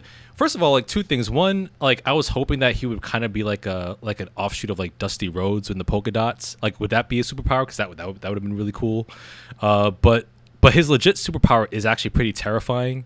Because he's like he just throws polka dots, but they but they dis- They're like deadly. they're deadly. They disintegrate people. They're like acid. And he visualizes his mother and everyone he sees, and then like the cutaways when you see his perspective, it actually, it actually I cracked up though. When you see like all the Suicide Squad dressed up as his mother, like even especially like the Peacemaker one, that that was pretty. That that that kind of made me chuckle. But yeah, uh, but yeah, his character definitely someone I kind of felt bad about. I, I did, but I was like, I I actually laughed at his character. I'm like, that's just funny. Yeah. Yeah, so yeah. Yeah, you know, his uh his character his character was uh was pretty cool. Uh let me see. What oh what did you think like in the beginning uh where you had where you had like the first Suicide Squad where they, where they stormed the beach? Man, I was disappointed because I want I'm a I like Pete Davidson and I wanted to see more of him and he just got shot right in the face. He did. And for that I actually applauded a little cuz I'm not a big Pete Davidson fan. I don't know, like like for me like like for Pete Davidson like his whole th- uh, for me like his whole gimmick is is like oh look how cute my mental illness is it's like no it's not a My, cute he doesn't he doesn't trust he does not.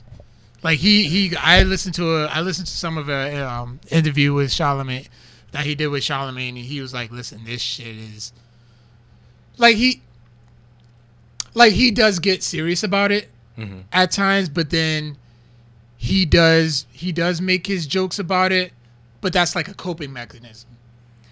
Not and, and it's true. That's how that's how a lot of people just deal with it. Even as somebody who goes through it, at times I do right just to kind of you know not not stay down in that you know in that dark place Right. about it. It's like you know owning your truth, Mm-hmm. you know, in a sense. So that's one way that I can relate to it. And even then, he talked about Kanye. He's like, "Hey man, come on, somebody who has it, take your meds. It's fucking great." Mm-hmm. Like as to as to kind of like Yeah. you know and you know encourage him like, dude, you need to take your meds. Mm-hmm. He's like, it's fucking great. So that that's how it really is. I have a friend who actually just got married this past weekend. He has Coats disease, which is like a rare eye disease where he's like legit blind in one eye. The jokes that he comes up with about himself are like hilarious, like to the point where like it makes it, it makes like our boss it makes like our bosses uncomfortable but he's just like laughing through it because that's just how he deals with it. Like that's mm-hmm. how he copes with it. Instead of just being depressed about it you Yeah. know he's he, he that like he makes some jokes about it and to the point where i even i make jokes about it Okay. you know and, that's all that's all it really is All right, I gotcha. Okay, but yeah, um, but still, like I was, I was kind of glad to see him like get offed in the beginning because I was thinking like, oh man, is he gonna be in for the whole film? Oh, thank goodness. Okay. Um, but michael rooker was disappointed though i'm like did he really have to die you know, like Michael Rooker, like he's died in quite a bit of like James Gunn's other films. Um, guardians 2 that's i didn't know Guardi- Guardians Two, um, Slither. Uh, he was in that. i didn't know james gunn did slither Yep, he did that. Yep. Um, yeah, like like that's kind of his thing, like in his in his movies. Um, Alright, so he's basically like Sean Bean, except for James Gunn movies. yeah, pretty much.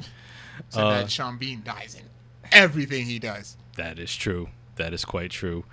Um, I was kind of I was kind of like a little disappointed that Captain Boomerang was just was just like grand I, opening, yeah, because that was probably like a. He's not saying much, but he was a highlight in the uh, first one. Yeah. And then Jai Courtney's a good actor. Like if you watch the first season of Spartacus, I heard he was good in that. oh, he's very good. Yeah, like I was hoping that he would make it, but then it was like he just got offed in the worst way. I'm like, ah, And TDK too. He's like, he's getting shot up in his arms, and he still felt. He still felt it. I'm like, oh yeah, the the, the detachable kid. Like he he just basically like detached his arms and they're floating and just like smacked around, uh uh the soldiers, but but but man, how about the weasel though? Sean Gunn. the weasel like he lit he literally drowned and that, and that was it for him. It's like did nobody fucking tell me tell us that he couldn't swim? And it's like And then in the post credit, what happened? yep He wakes up. he wakes up and he runs off in the jungle when the movie's over. That's like okay. Oh man. But uh but yeah man i i will, will say like uh um with uh with um the char- with Harley Quinn, like I, I like one of the one of the one of the things I I enjoyed was like the whole when she got close to the, like the the new president of Corto Maltese, Yeah. and then like she just shot him like once he started like go monologuing as supervillains do, yeah. Um, so yeah, I thought I thought she played a, she did a good job of being like the, more of a supporting role. So she definitely um um She did took yeah she took a back seat and put the uh, and put all the um the other characters over. Yep, she did. Um, also, uh, let me see, Amanda Amanda Waller, Viola Davis, who definitely does not play for keeps. She is like, First like of all, who's playing it? yeah, Viola Davis. All right then. and like like Nick Nick Fury ain't got shit on her. I'll tell you that. Um, but but but there is one scene where like she like where where the Suicide Squad like they decide to to stop Starro against Amanda Waller's wishes, and she's about to detonate the bombs, and then she gets hit by one of her um by one of her subordinates. Now that scene the way the way the way that kind of played the, the the person that hit her if it was anybody else oh my god the think pieces that we would have seen on social media and all over the internet because like because uh, to give a little context though the woman that hits her was another black woman that hits amanda waller Uh, so if it were like the white dude or if it was like any of the other white women that were on the team then it would have been a shit show of controversy yep. So I'm glad that James Gunn had the foresight to like to be like, all right, we're not playing that. he scene." know because he's been through it. Yeah. So he's- he's like, all right, uh, uh not going through this again. Mm-mm. No. I lose a second job. Nope. Luckily, So- you got you know hired back for. Yep, for Guardians Three. Yeah. So, but yeah, man. Uh, but yeah, I'm glad that they that they had the foresight, the intelligence, intelligence to skip that. Took Um, that golf club like a champ. She did. she did. Uh, but yeah, um, there's also um, I also kind of felt bad for Rick Flag though, Joel Kinnaman's character, where he went up went went one on one against uh, Peacemaker, because Peacemaker was all about destroying all the evidence, but Rick Flag was like, Nah, man, like the the U.S. government had a hand in keeping Starro a secret. We gotta let this made be made public. So And John know, Cena made. The only time you see John Cena make a heel turn. Yeah, this is the it's the only time you'll see John Cena as a full heel. Like he actually killed your boy Rick. Fast, Fast Nine. Oh, and Fast Nine as well. Um, but yeah, he killed your boy Rick Flag, man. And I was like, damn. I was just beginning to, I was just beginning to to, to like the character. I thought he was because he was actually endearing in this movie, whereas in the Suicide Squad he was just like, you know, army grunt number five hundred and fifty four. Um, this one he actually had a little bit of personality. Yeah, yeah. You say a little bit like he was dancing in the damn club. Oh yeah, yeah. Like, I, like he had he like compared compared to Suicide Squad 2016. Like this dude was practically, uh, he was practically like Leonardo DiCaprio in like The Great Gatsby or Wolf of Wall Street in terms of personality. Yeah. Um, but yeah, like I was just just when I was in, I was I was fully endeared to his character. Like, like Peacemaker had to be a dick and just stab him in the heart. But uh, but yeah, I also did. But it, but that scene was also followed up with a really cool standoff between Peacemaker and uh, Blood and Bloodshot. Bloodsport. Bloodsport, where where it, where early on uh, they had a bit of dialogue where Peacemaker mentioned a bullet that went through a smaller bullet, well, a smaller Small bullet, that went that through, went a, through a bigger bigger bullet. bullet.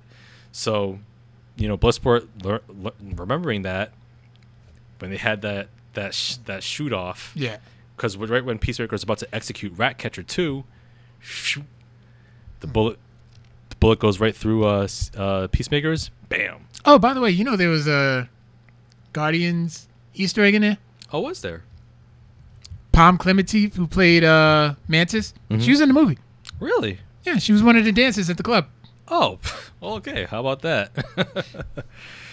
but but yeah, man, that that was that was pretty cool. Um, we got Chris Revel in the chat. Happy belated birthday. Yes, sir. Yes, uh, you can find Chris Revel on Let's Chat with Chris Revel, his podcast. Check it out. It's an awesome show. Um, he said, "Dope shirt, thank you, sir." You know, Harley Quinn, all day, a day. We out here. We outside. Um, you know, th- that scene with the bullets was was nuts. Absolutely. Um, man, um, what did you? What, also, what did you think of the big bad Starro? I think it was a little too much. It was a bit much.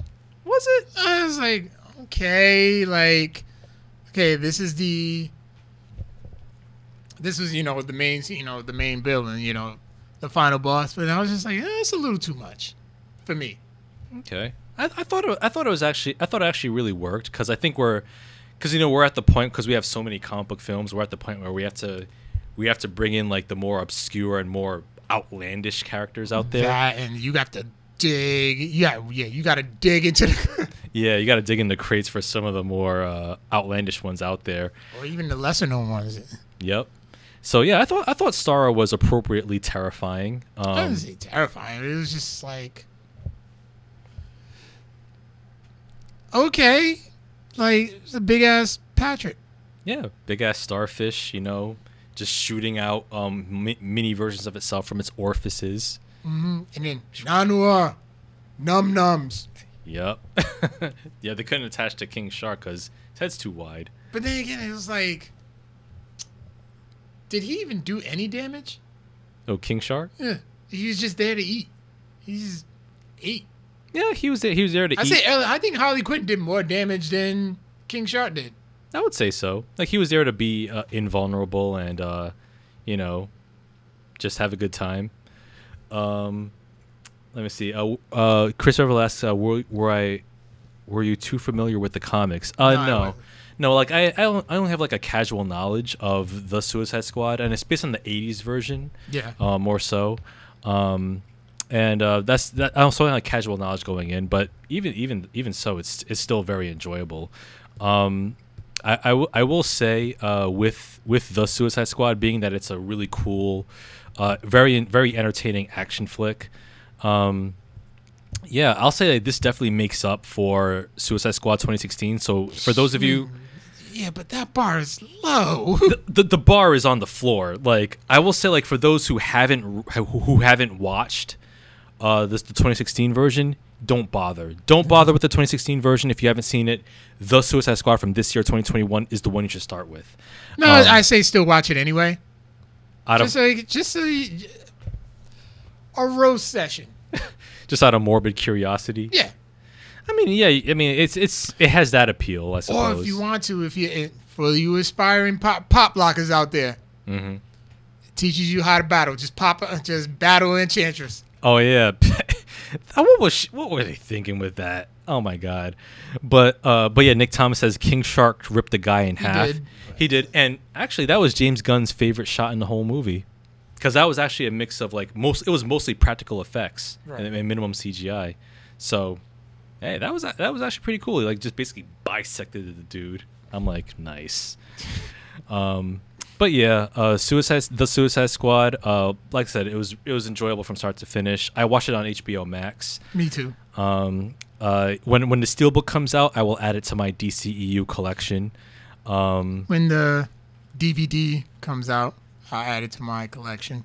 nah, you gotta watch it in high definition, man. You gotta watch. I already did I mean, I mean, DVD. I ain't gonna watch it on no. because all the other DC movies I got that were in that box set are uh, just plain DVD. Nah, nah, nah, nah. nah, you, that, those those are coasters. You gotta come correct. I mean, uh, if it was like Batman versus Superman, then yeah, whatever, go nuts. But Oh, it just came in the box set, so I just. Yeah. yeah, so. But because it's, I just got because they're regular DVDs. I'm just gonna go along and get Yeah. regular DVDs. All right, fair enough. But I'll uh, stick to Blu-rays for my MCU's. You know what like you're, know what the MCU's like. I, I will say like I if whenever the Steelbook of Black Widow comes out, I'll definitely get that one. yeah, it's worth it. Yeah, I'll, That, that's definitely worth it. I was listening to the "Smells Like Teen Spirit" Mhm. uh, cover the other day. I'm like, this was really good. yeah, yeah. Like I'll like I'll say like I'll, I'll say Black Widow was a better film than Suicide the Suicide Squad. Yeah, but, absolutely. yeah, but the Suicide Squad still uh still still a, a, a great you know violent action flick. I really enjoyed it. Highly recommend it. Um, like I said, DC DCEU we've we've they've got more bangers, more hits than misses, man. And this is one of the hits. I'll kill, I'll call this a hit, but they still have more misses. Nah, I mean let, well, uh, let, let's let's break it down. Let's let's break down the DCEU We we have we have before. uh, like with with the with the hits with the hits we've got we've got Wonder Woman we've got Wonder Woman 84 we've Wrong. got right the Wrong. Suicide Squad Aquaman Shazam. Sir, Shazam was okay. Shazam was good. Shazam bad. Shazam was awesome. Um let me see. What am I missing something? Oh Birds of Prey. Wrong. Birds of Birds of Prey all day. We out here you know. We, we doing it. All right. All right. Right there. Um so that's six so that's six films in the DCEU um oh and Zack Snyder's Justice League. That's seven right there. Eh, Yes, Zack Snyder's Justice League it was is better than what we got, but it was better than what we got, but it was it was damn good. So that's seven films. It wasn't bad. So that's seven hits in the DCEU catalog. And then if you're talking about misses, of course, Batman versus Superman, um, I'll just say everything else. Joss Joss Whedon's Justice League from 2017, and you, you know what? With Man of Steel, all right, okay, I will say this with Man of Steel, um, like Batman versus Superman, like when I when when, I, when, we, when we saw it in 2016, that diminished, you know, my feelings towards Man of Steel because I fully objected to what Zack Snyder was doing with the characters. Um. I'm gonna I'm gonna go with Man of Steel. I'm gonna put a question mark on Man of Steel right for now because I want to revisit that film after after we after watching um the so-called ultimate cut of Batman vs Superman. I hear that's an improvement. I hear that's actually watchable. I haven't seen it yet, but I will give the ultimate cut of BV- BVS a chance. And if if I actually if it turns out that I actually like BVS, and that's a tall order, Then I will revisit Man I, of I- Steel. it it came in with that DC with the uh, DC box set that I have. oh, the Ultimate Cut. Yeah. Oh, they had ultimate cuts of everything, Mm. even the Watchmen. Wow. That was long. It, I bet it was. And the Watchmen movie, I, I cannot co-sign it. It wasn't very good at all. It was just there. Yeah, like the the Watchmen TV show is much better, and the graphic novel. Yeah. Yeah, but yeah, uh, the Suicide Squad. Uh, check it out now. It's on HBO Max. Um, any other final thoughts you got? I mean, it was good. It was better. It was great. It was, it was a great movie. It was fun. I really enjoyed it. I, I definitely did enjoy it. Fun and entertaining. I mean, if I knew, if I knew more DC lore, then I probably would appreciate it much more. Okay, that's fair. Um, I'm also curious. I got yelled at. you got yelled at. oh, absolutely. What for? By who? Uh, Edwin and Wilson, they're like, there's some hate. I was like, yo, did you see Suicide Squad? I'm like, yeah. What do you think about? it? It was good. It's not the greatest movie ever made. No, but I'm like, yeah. Like I thought I enjoyed it. I liked it. There's some hate behind that. I was like, I really don't. I didn't know the lore. Mm-hmm. Yeah, You know, that's fair. so I couldn't really, you know, grasp it like I would with a Marvel with a Marvel movie. Mm-hmm. Yeah, and true indeed. But uh, but yeah, man. Um, yeah, check it out. Um, I'm also curious to see what uh, the Peacemaker TV series is gonna be like. Um, I don't know if it's gonna be like one season or just like a mini series or whatever, but I'm curious whenever that drops. Uh, so yeah, the Suicide Squad. Do check it out. Um, let's see. Nick Thomas says that the ultimate cut of BVS is Moose. Um, that might be a good thing or a bad thing depending on how much. Yeah, how, it how- on how much you like Moose, baby. yeah. um, I hear that he had uh, the best match of his career against uh, Tomohiro Ishii recently. Yeah, I heard that was fire. I'm, I'm gonna go back and watch it. I haven't seen that show, but I, I'll definitely check it out. Um, so yeah, that's that's it uh, for our review of the Suicide Squad, and uh, uh, for this week, once again, uh, we've got the Codex retrospectives. The Grays, the Grays. So let's enjoy making Carl feel old. so yes, uh, this week's Codex retrospective, uh, we are first going back 42 years ago on August 15th, 1979, which saw the release of Francis Ford Coppola's Apocalypse Now. Never saw it.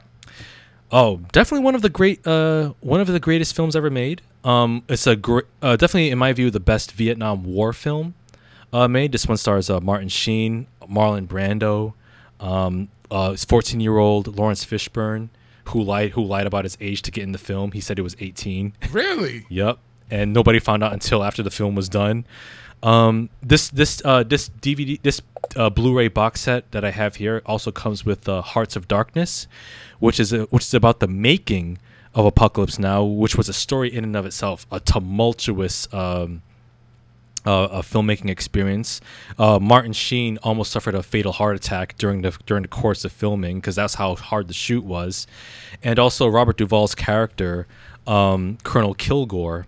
Uh, he's also famous with. Uh, he also comes up with the with the often quoted line from the film. You know, I love the smell of napalm in the morning. Smells like victory. Yep, that's where that line comes from. Uh, so yeah, Apocalypse Now, still an, an, a classic film. Uh, to answer John Apong's question, um, do I prefer the director's cut of Apocalypse Now?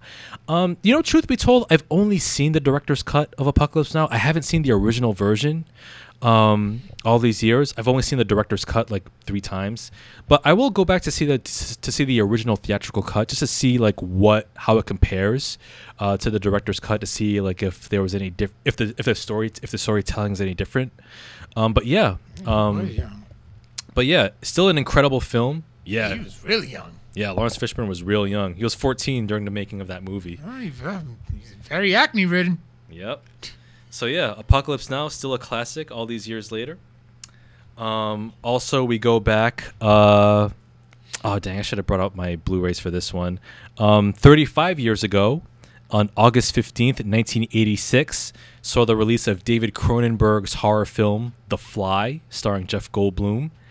And uh, Michael Mann's uh, sophomore feature Manhunter, which uh, was, was was the first film that starred Hannibal, which starred the, that featured the character Hannibal Lecter, Right. uh, played by Brian Cox. Um, yeah, So, remember the whole vice president debate yeah, from this past election, and there was a fly on Mike Pence's head. yeah. Everybody wanted Jeff Goldblum to play the fly that was on Mike Pence's head. Uh, that's awesome. Yeah, um, The Fly. Uh, have you seen it? I years ago as a kid. Yeah, it's it's it's a delicious movie. Um, it's just tasty body horror. Um, I I love that film. It it won an Academy Award for Best Visual Effects, and how rightfully so, because, oof, man, just just the tra- the the grotesque body transformation of Goldblum into a human fly. Oh man, it. Yo, man, I had I had one of the best meals I've had watching the film. I was eating a sandwich, watching a movie. I'm like, God damn, these effects are great. So yeah, I enjoyed it. The Fly still holds up. The the, the visual effects are incredible. Um, Manhunter, a great, uh, effective uh, crime drama starring William Petersen, Brian Cox. Um, what's his name? Tom Noonan as uh, the fairy, the Tooth Fairy, uh, the tattooed killer. Um, so yeah, one of Michael Mann's best films. Uh, so yeah, that, there's that. We're also uh, going back uh, 28 years ago on August 11th, 1993, which saw the release of Super Mario All Stars for the Super Nintendo, which uh, had I didn't play it because I, I didn't have a Super Nintendo back then. Yeah, like it was a it was a collection of Mario Brothers one, two, three, and uh, the Lost Levels. Which Oh, was, okay, yeah. Yep, which was a Japan only release release at the time. Uh, definitely a popular collection. Um, it was one of the early one of the earliest examples of like retro game collections, uh, where you would collect a bunch of games into one release. Um, that was one of the early examples of that. Mario All Stars. Also, uh, going back uh, 26 years ago, August 11th, 1995, which saw the North American release of one of the greatest RPGs of all time for the Super Nintendo, Chrono Trigger. I remember that. Yeah. Have you played it? I never played it, but I remember. I used to get Nintendo Power magazines back in the day. Yeah. Didn't own a Nintendo, Super Nintendo. But what was cool about those magazines, like they used to have like maps, and for games that came out for Sega and Super Nintendo as well, so it helped out a lot. Those maps were fucking Oh yeah. helpful. They were. They were quite detailed. Yeah. Map of the entire level. Yeah, that's how I was able to be. That's why I was able to beat Lion King so fast. Mm-hmm. Yeah, that was a tough game too. But but yeah, man, Chrono Chrono Trigger, uh, one of one of the best RPGs ever made by SquareSoft or Square Enix, as they're known now. Um, I remember I remember playing it like about 15 years ago. Like I, I played it on the Super Nintendo, and it was one of those games that I- I've always wanted to play and finish, but never did. But then I I I got through the whole thing. One of the best RPGs I've ever played. I will say that Chrono Trigger is better than Final Fantasy VII. That's that's my, that's just that. Wasn't Chrono Cross a sequel to that? It was a sequel. It came out in 2000, but it was nowhere near as good. Yeah, but Chrono Trigger definitely the all, the all time great for RPGs. Um, but speaking of disappointments in video games, uh, let's go back to August 14, 1995, uh, 26 years ago, which Nintendo which Nintendo released the Virtual Boy. Remember that? the Virtual Boy. Um, for those who don't remember, it was uh, it was this uh, peripheral where Nintendo had like it was like a red and black virtual virtual reality display. It was just like 2D sprites, red 2D sprites with like 2D gameplay. I remember playing it.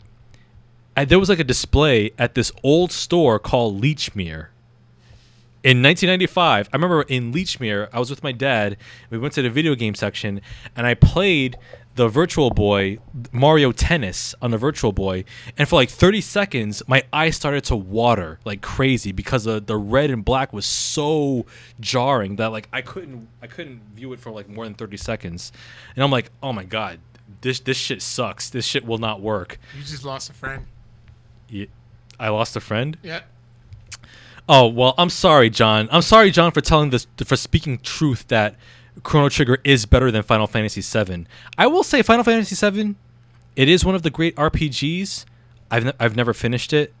I dare say it's a tad overrated in my opinion, but Chrono Trigger is is the great is the better It's RPG. Popular. You know how he is. No, no, no. I, I, I, I, don't do that. I like plenty of popular stuff. Tons of popular stuff. Come on, man. Um, but yeah, Virtual Boy, massive disappointment. One of one of uh one of the biggest disappointments of Nintendo's uh console uh, releases. Um, I will say like the second biggest disappointment for Nintendo was the Wii U, but man, Virtual Boy was it, it, it was misguided. It was it was trying to jump on the on the virtual reality craze of the mid '90s, and Nintendo. I, res- I respected them for trying something different, but it just didn't work. It did not work. Um, have you ever played anything on the Virtual Boy? I took a look in it, and I had the same problem. Yeah, I, I yeah I, I just couldn't I couldn't. And every time I blinked, it was just red for like maybe like ten minutes. I'm like, yeah, I I just I couldn't. uh, it. it- that became annoying. Mm-hmm. Yeah, I was like, yeah, I don't need this. not at all. I think the only virtual reality we needed at that time was VR Troopers. Oh yeah, I remember that show, the Power Rangers ripoff. Yep. One, one of many, actually. Yeah. um, but yeah, uh, fast forwarding a bit, uh, 22 years ago, August 16th, 1999, we saw the release of Legacy of Kain: Soul Reaver for the PlayStation. That game's 22 years ago. Yep. Uh, My boss talks about Legacy of Kain all the time. They're getting they're getting remasters. Oh, nice. Yeah, uh, Crystal Dynamics, Eidos uh, Software, uh, the dev- developers of the game. One of the more popular games of the late 90s, early 2000s. Um, like getting a remaster, so that's good. Um, fast forwarding a bit, some more. Uh, 14 years ago, August uh, 17th, 2007. Uh, we uh, today actually sees the 14 year anniversary of Superbad. Damn. Yeah, the days of McLovin, Jonah Hill, Michael Cera, Christopher Mintz-Plasse. Yeah. He's forever known as McLovin. Yep. Still That's, is. that's it. Yeah. So- Yeah. It looks entirely different now, but it's like, yeah, you're McLovin. Yeah. no, that that was a pretty funny comedy. I've only seen it the one time in Me too. theaters, but it was it was pretty amusing. Um, yeah, 13 years ago, August 14, 2008, that saw the release of Bionic Commando Rearmed for the PS3 and Xbox 360 and Windows. Oh yeah, it was like a two and a half D uh, remake of of Bionic Commando, the classic NES game. It's really good. It's actually pretty good, actually. Um, one of the early games that I downloaded for the PS3 at the time. Um, 11 years ago, August 13, 2010, we saw the release of Edgar Wright's adaptation of Scott Pilgrim versus the World. Damn good movie. Still holds up. You know what? I say Scott Pilgrim versus the World is the best video game movie we ever had. That's not based on a video game. Yeah. Have you seen it? Actually, no. It's really good. Like like like you'll see what I mean. Like if you do have a chance to see it, it's one of the it's the best video game movie that's not based on a video game because the way it h- handles like video game cliches and tropes is, is actually brilliantly done. Um, yeah. So there's that. Uh, speaking of video games, uh, uh, nine years ago, August 14, 2012, saw the release of Sleeping Dogs for the PS3, Xbox 360, and Windows. Didn't play that one either. Yep, it has a. I think there's like a remastered definitive edition which came out recently for the PS4 and Xbox One. Damn good game. It's if you, if you're a fan of like Hong Kong like action flicks, like martial arts flicks, and with a bit of like of um like Grand Theft Auto, Yeah. Definitely worth checking out. And has, it a- it actually has a pretty good crime story Speaking too. of GTA, you heard right? oh They're remaking three Vice City and San Andreas. yeah, I, yeah, I saw that. I'm actually curious to see how that'll Oh, go. I'm, uh, yeah, I'm gonna get those because I downloaded the originals and I was just like, I can't do this because I'm so used to the Grand Theft Auto Five. oh, GTA 5's uh, controls. Yeah, And then uh, I'm just like, what am I doing? And I'm like, okay, yeah, this ain't worth it. Yeah, yeah. If they can up the if they can up the contr- upgraded controls for GTA Five, I'll I'll get in, I'll get back on those games. yeah. Yeah. Um, let me see. And keep the soundtracks. yeah, definitely keep the soundtracks.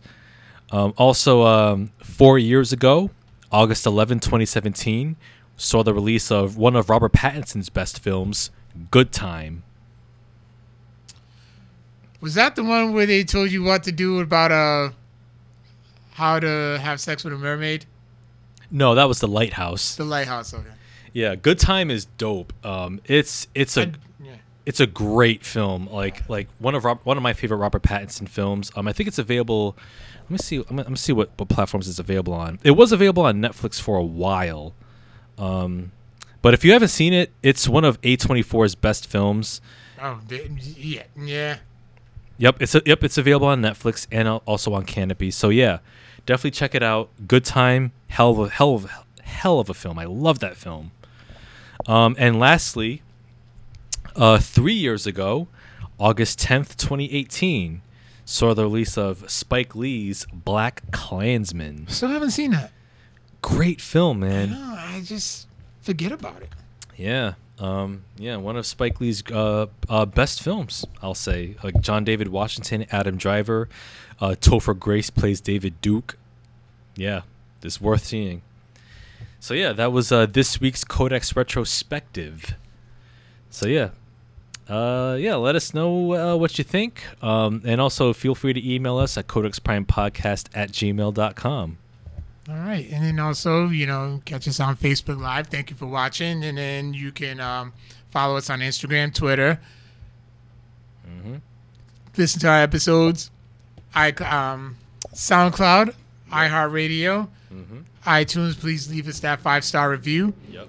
Stitcher, and any other prefer any of, of the of your preferred podcasting Well, podcast. platforms. Oh yeah, absolutely. Yeah, we're pretty much everywhere. So, Yep, You know. always get our merch at Crafty Candle Cuts. mm-hmm. Yep, Crafty Canto Cuts, where you can get uh, T-shirts of our Codex Prime podcast label. DJ Mr. Bird shirts. Yep, yep, as well. So yeah, we out here, man. We outside. Yeah, man. We don't live in Miami. We don't live in Colorado. We here. You come see me. That's right. I got a hundred guns, a hundred clips.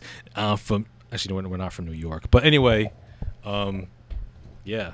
I'm still thinking about that LOX Dipset battle. That shit was Oh. fire. I've been, I mean, yo, I've been listening to Jadakiss's albums like for the past week. Uh, actually, they were on the Breakfast Club talking about it too. Like, and it was it was a lot of fun. Like, LOX rehearsed that for like eight hours, like seven to eight hours. Damn, no wonder they were. No wonder it was so good. Yeah, Dipset just showed up. Yeah, pl- yeah. Listen to that. Listen to that uh, Breakfast Club interview, and you're like, yeah, and rightfully, yeah, like yeah, they won that, and rightfully so. Yeah. But yeah, man. Just for record, this was upside down. No, no, no. It's meant to be upside down. Yeah. Oh. You know. oh, okay. Yeah. So, so yeah, man. Uh, so yeah, that's that does it for this week's uh show. Um. Yeah. Anything else, Carl? Uh, I think that's about it. All right. Yeah, that's that's about it for us. Uh, definitely tune in next week. Uh, we'll have a fun episode. Uh, episode two fifty one. Got some got some cool things going. Um, hopefully we'll figure out the streaming thing. If not, then uh, we might we might just do it in person. We'll, we'll, we'll figure it out. Yeah. We'll figure it out. But uh, but as always, uh, uh, thank you for watching. Thank you for listening. Uh, we will catch you on the flip. Peace out, nerds. Later.